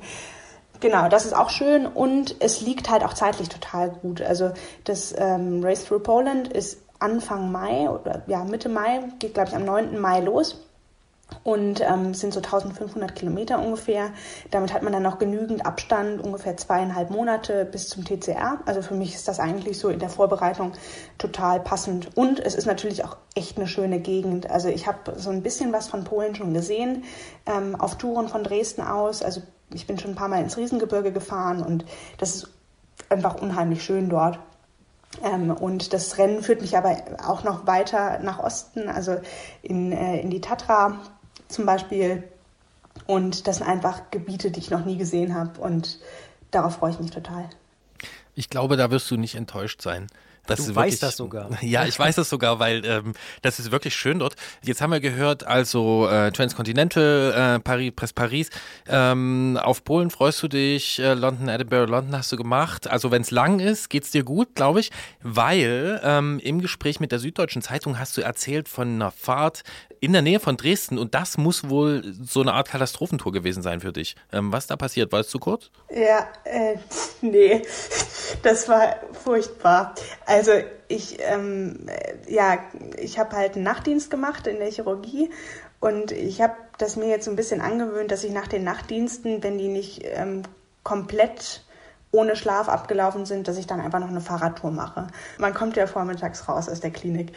Ähm, genau, das war quasi nach einem 24-Stunden-Dienst ähm, gewesen an einem Montag. Und ja, ich bin da einfach aufgebrochen, habe das Rad aus der Wohnung geschoben, so wie es halt war ähm, habe eine Pumpe mitgenommen, so wie immer, und bin losgefahren. Und dann, ähm, ja, ich hatte halt mein Handy während des Dienstes nicht geladen und dementsprechend war der Akku dann halt irgendwann leer und es ist einfach ausgegangen. Also das war dann schon irgendwie, ich meine, ist nicht schlimm, weil normalerweise brauche ich mein Handy nicht. An diesem Tag war es dann aber doch irgendwie so ein bisschen uncool, weil ähm, ich halt irgendwann mitten in der hinterletzten böhmischen Schweiz, mitten im Wald, äh, auf einmal, also die Straßen waren recht uneben dort, ähm, offensichtlich äh, in ein Schlagloch reingesetzt bin mit beiden Reifen. Da hatte ich halt einen Doppelplatten. Und ähm, ich habe das aber erstmal nicht gemerkt, dachte, ich habe nur einen und dachte, ich beweise es mir jetzt, dass ich im Dunkeln äh, den Platten auch flicken kann. Habe dann das Hinterrad ausgebaut und den neuen Schlauch eingezogen. Ich hatte einen Schlauch dabei. Leider habe ich dann gemerkt, dass es ein Schlauch in der falschen Größe war. Also ich fahre 28er Reifen und es war ein 25er Schlauch. Also der war halt ein bisschen klein na, ging halt, aber ich wusste, das war keine gute Lösung. Und dann wollte ich wieder losfahren, habe gemerkt, vorne habe ich auch einen Platten. Und ähm, an dem Punkt wurde es dann ein bisschen schwierig, weil ich halt nur einen Ersatzschlauch mit hatte. Und dann dachte ich, naja gut, jetzt muss ich flicken. Habe ich erstmal zu einer Straßenlaterne geschoben und ähm, genau, habe dann da mein Flickmaterial ausgepackt und ähm, habe dann gesehen, ja, toll, ich habe genau einen Flicken dabei. Also sozusagen genau einen Schuss und der muss dann treffen. Und zu dem Zeitpunkt war ich halt, also das wusste ich, ähm, ungefähr, ja, so 75 Kilometer von zu Hause weg, ohne Handy, mitten im Wald. Und also das ist dort wirklich relativ ausgestorben. Also in den, in den Dörfern dort, da leben nicht viele Leute. Und äh, genau, also ich wusste, wenn ich bis Rensko komme, an die Grenze, dann kann ich von dort zur Not einen Zug nehmen oder bis Bad Schandau. Ähm, genau, aber das waren halt auch noch 25 Kilometer ungefähr, so durch den Wald runter und ich konnte mir auch kein Taxi rufen oder so. Also ähm, dann habe ich halt diese Straßenlaterne gefunden und dann habe ich in der Folge auch tatsächlich äh, das Loch in diesem Schlauch gefunden, habe es tatsächlich erfolgreich geflickt und äh, den Schlauch eingezogen und habe dann die bangsten 25 Kilometer auf dem Fahrrad zurückgelegt, die ich jemals zurückgelegt habe, weil ich einfach wusste, wenn ich jetzt wieder einen Platten krieg, dann ja, muss ich schieben. Also muss ich wohl oder übel bis zum Zug schieben. Und ähm, man muss sich dabei auch vorstellen, hinten hatte ich ja diesen etwas zu kleinen Schlauch drin. Das heißt quasi bei jeder Reifenumdrehung hat so klack, klack, klack, klack, klack, klack gemacht, weil ich halt diese Naht sozusagen am Ventil hatte, die ein bisschen kleiner war als der Reifendurchmesser. Und ähm, ja, das war so ein bisschen suboptimal. Und äh, ich habe es dann aber tatsächlich geschafft bis quasi an die Elbe zurück, an die Grenze. Ähm, und dann dachte ich, naja gut, jetzt sind wir 50 Kilometer heim, das kann ich jetzt auch fahren. Also äh, jetzt, jetzt schaffe ich das so bis nach Hause. Und ähm, genau, dann bin ich weitergefahren, ähm, weiterhin natürlich sehr, sehr vorsichtig, weil ich wusste, ich darf einfach mir jetzt nicht erlauben, nochmal irgendwie einen Platten zu setzen.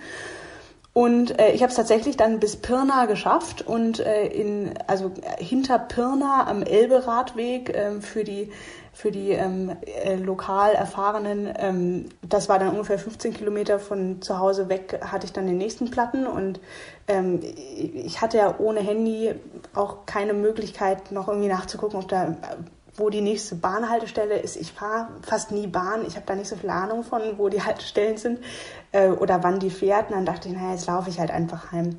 Genau, und dann bin ich halt noch ähm, die 10, 15 Kilometer da, ähm, als ich den Platten hatte, in Pirna heimgelaufen in Radschuhen. Klingt nach einer schönen Tour.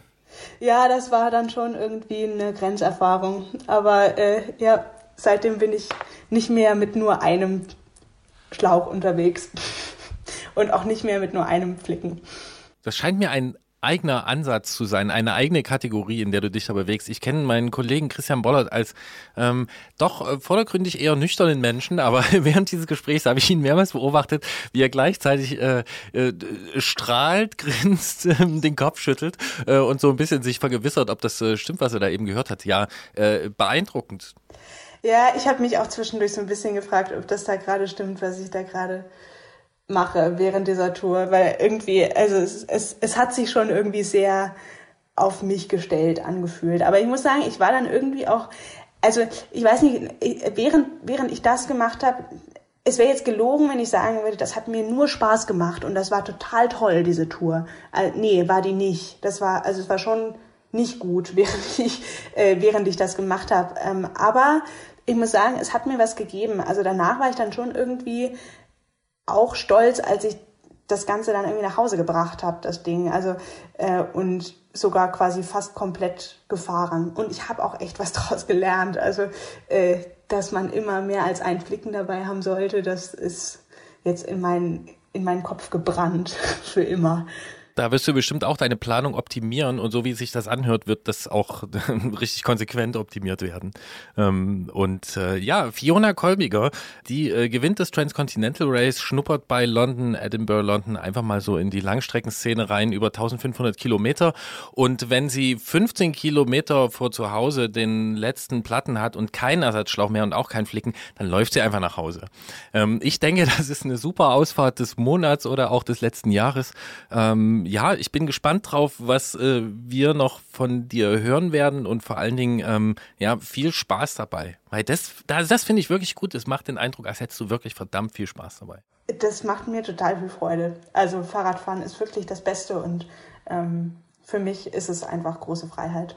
Einen Nachtrag muss ich an dieser Stelle noch machen. Gerolf, wir haben schon drüber gesprochen in diesem Podcast. Da hast du gesagt, manchmal ist es so interessant, wenn man bei Gesprächen einfach nicht auf die Zeit achtet und sagt, äh, man möchte einfach weiter zuhören. Und hier ist es so ein Fall ich finde, jede Minute dieses Gesprächs äh, hat sich total gelohnt. Und manchmal überlegt man sich ja so im Vorfeld, Mensch, fünf Jahre Antritt, was machen wir denn da?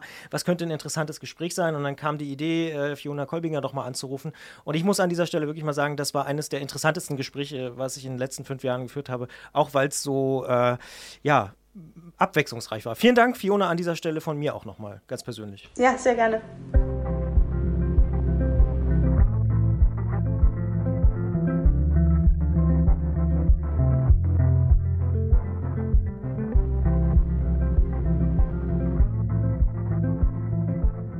Schauen wir doch am Ende dieser Episode noch auf die Termine für den März 2020. Beginnen wir doch mal mit den Fahrradmessen. In Düsseldorf findet am 21. und 22. März die Cycling World auf dem Areal Böhler statt. Ebenfalls am 21. und 22. März findet in Chemnitz die Mobil Hoch 3 statt. Ganz interessant, die Chemnitzer Messe ist ein Zusammenschluss des Autosalon Chemnitz sowie der Fahrrad Chemnitz. Ein Schelm, wer hier einen gesellschaftlichen Trend erkennt. Ja, es könnte sein sein. Schauen wir doch auch nochmal auf den Profi-Radsport, denn hier geht es ja jetzt auch wieder so richtig los. Eine gute Nachricht für alle Fernsehradsportfreunde ist, dass es jetzt eben wieder so richtig anfängt. Direkt am 7. März zum Beispiel soll es bei der Strade Bianche in Italien losgehen. Angeblich auch, trotz Corona möchte man fahren. Vom 8. März bis 15.03. folgt dann mit Paris-Nizza bereits die Fahrt zur Sonne, wie sie so schön heißt. Und dann startet auch kurze Zeit später Tirreno Adriatico am 11. März nämlich. Und am 21.03. findet dann Mailand Sanremo statt La Primavera oder auch der erste Radklassiker der Saison, wenn nicht Corona da doch noch in Norditalien einen Strich durch die Rechnung macht. Mittlerweile muss man ja auf alles gefasst sein, wo auch die Leipziger Buchmesse beispielsweise abgesagt worden ist. Ende März dann noch, 29.03. geht es mit Gent-Wevelgem äh, so richtig mit einem großen Härtetest in Belgien los und damit ja, fängt dann auch schon die richtige Klassikersaison an und aktuell noch nicht abgesagt ist der Mountainbike-Weltcup. Der startet in Portugal am 21. und 22.3. Laufen die ersten Rennen. Enduro-Fans müssen noch etwas weiter reisen, wenn sie mit dabei sein wollen, denn dort startet die Saison am letzten Märzwochenende in Kolumbien. Downhill-Freunde kommen in Maribor, Slowenien auf ihre Kosten und ich möchte die Frage nachschieben, wer kommt in Slowenien nicht auf seine oder ihre Kosten? Da kann ich nur sagen, vollkommen zu Recht, Gerolf. Äh, in Slowenien kommt jeder auf seine Kosten.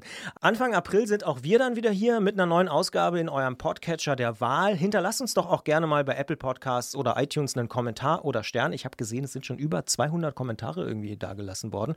Oder schreibt uns einfach eine Mail an antritt.detektor.fm. Wir freuen uns auch über Bewerbungen für die Ausfahrt des Monats. Von spannenden Fahrradgeschichten können wir nämlich wirklich nie genug bekommen, auch jetzt nach fünf Jahren nicht. Mitmachen geht übrigens auch über die mobilen Apps für Android oder iOS von Detektor FM. Und hört auch gern mal rein in unseren neuen täglichen Podcast zurück zum Thema. Redakteurinnen und Redakteure von Detektor FM beschäftigen sich darin jeden Tag in etwa zehn Minuten mit einem konkreten Thema aus verschiedenen Perspektiven. Zurück zum Thema. Und wir schulden euch noch den Termin für die April-Ausgabe. Das ist nämlich der 2. April, wenn alles normal läuft. Aller, aller, aller spätestens aber vor Ostern versprochen. Großes Bollert-Ehrenwort. Bis dahin macht's gut und genießt die ersten frühlingshaften Tage im März. Ich, Gerolf, überlege tatsächlich noch, ich habe vorhin erzählt, Radreise, ich bin inspiriert worden, ob ich jetzt wirklich fahre nach Norditalien wegen Corona und so. Nicht, weil ich denke, dass ich angesteckt werde, aber wenn ich dann nicht wieder reinkomme oder in Quarantäne muss oder so ein Scheiß.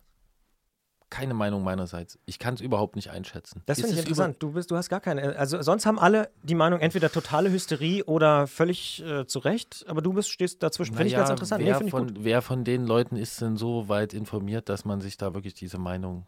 Also ich, Ich natürlich. Ich, ja, du natürlich. Du bist ja auch Christian Bollert von Detektor FM, aber ja, keine Ahnung. Die einen sagen, es ist völlig übertrieben, die anderen sagen, das Ding kommt und das ist halt was anderes als eine Grippe. Ich kann das nicht einschätzen. Und am Ende, ob die Quarantäne nun in Italien stattfindet oder hier, im Zweifelsfall, ich weiß es nicht. Aber die allermeisten Ärzte sind doch tatsächlich ziemlich entspannt. Also ich verstehe die Aufregung nicht so ganz, muss ich ehrlicherweise sagen. Ähm, die, die Verläufe sind mild. Ne? Die Leute, die es wirklich krass betrifft, sind häufig sehr, sehr alt und haben irgendwelche Vorerkrankungen. Die meisten Ärzte sagen, ist nicht so schlimm.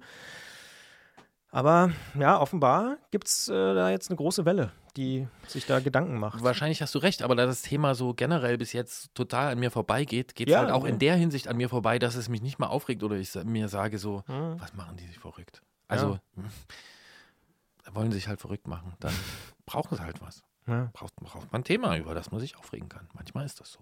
Hast du was vor im März? Ja.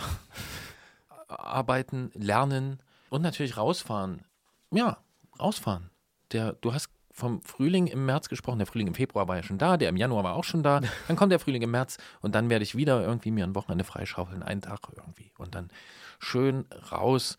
Ähm, wir haben neulich neue Pfade entdeckt und eine neue schöne Runde äh, im Muldental mit eigentlich höchstmöglicher Asphaltvermeidungsquote und natürlich trotzdem schöner Gangart.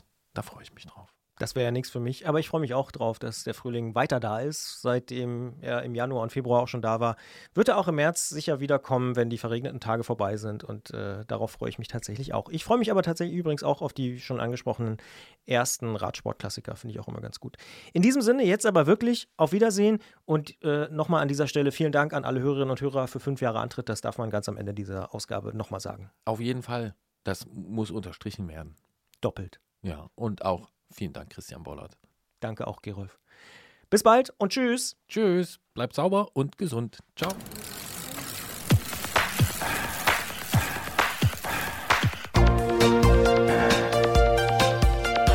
Antritt: Alles rund ums Radfahren bei Detektor FM.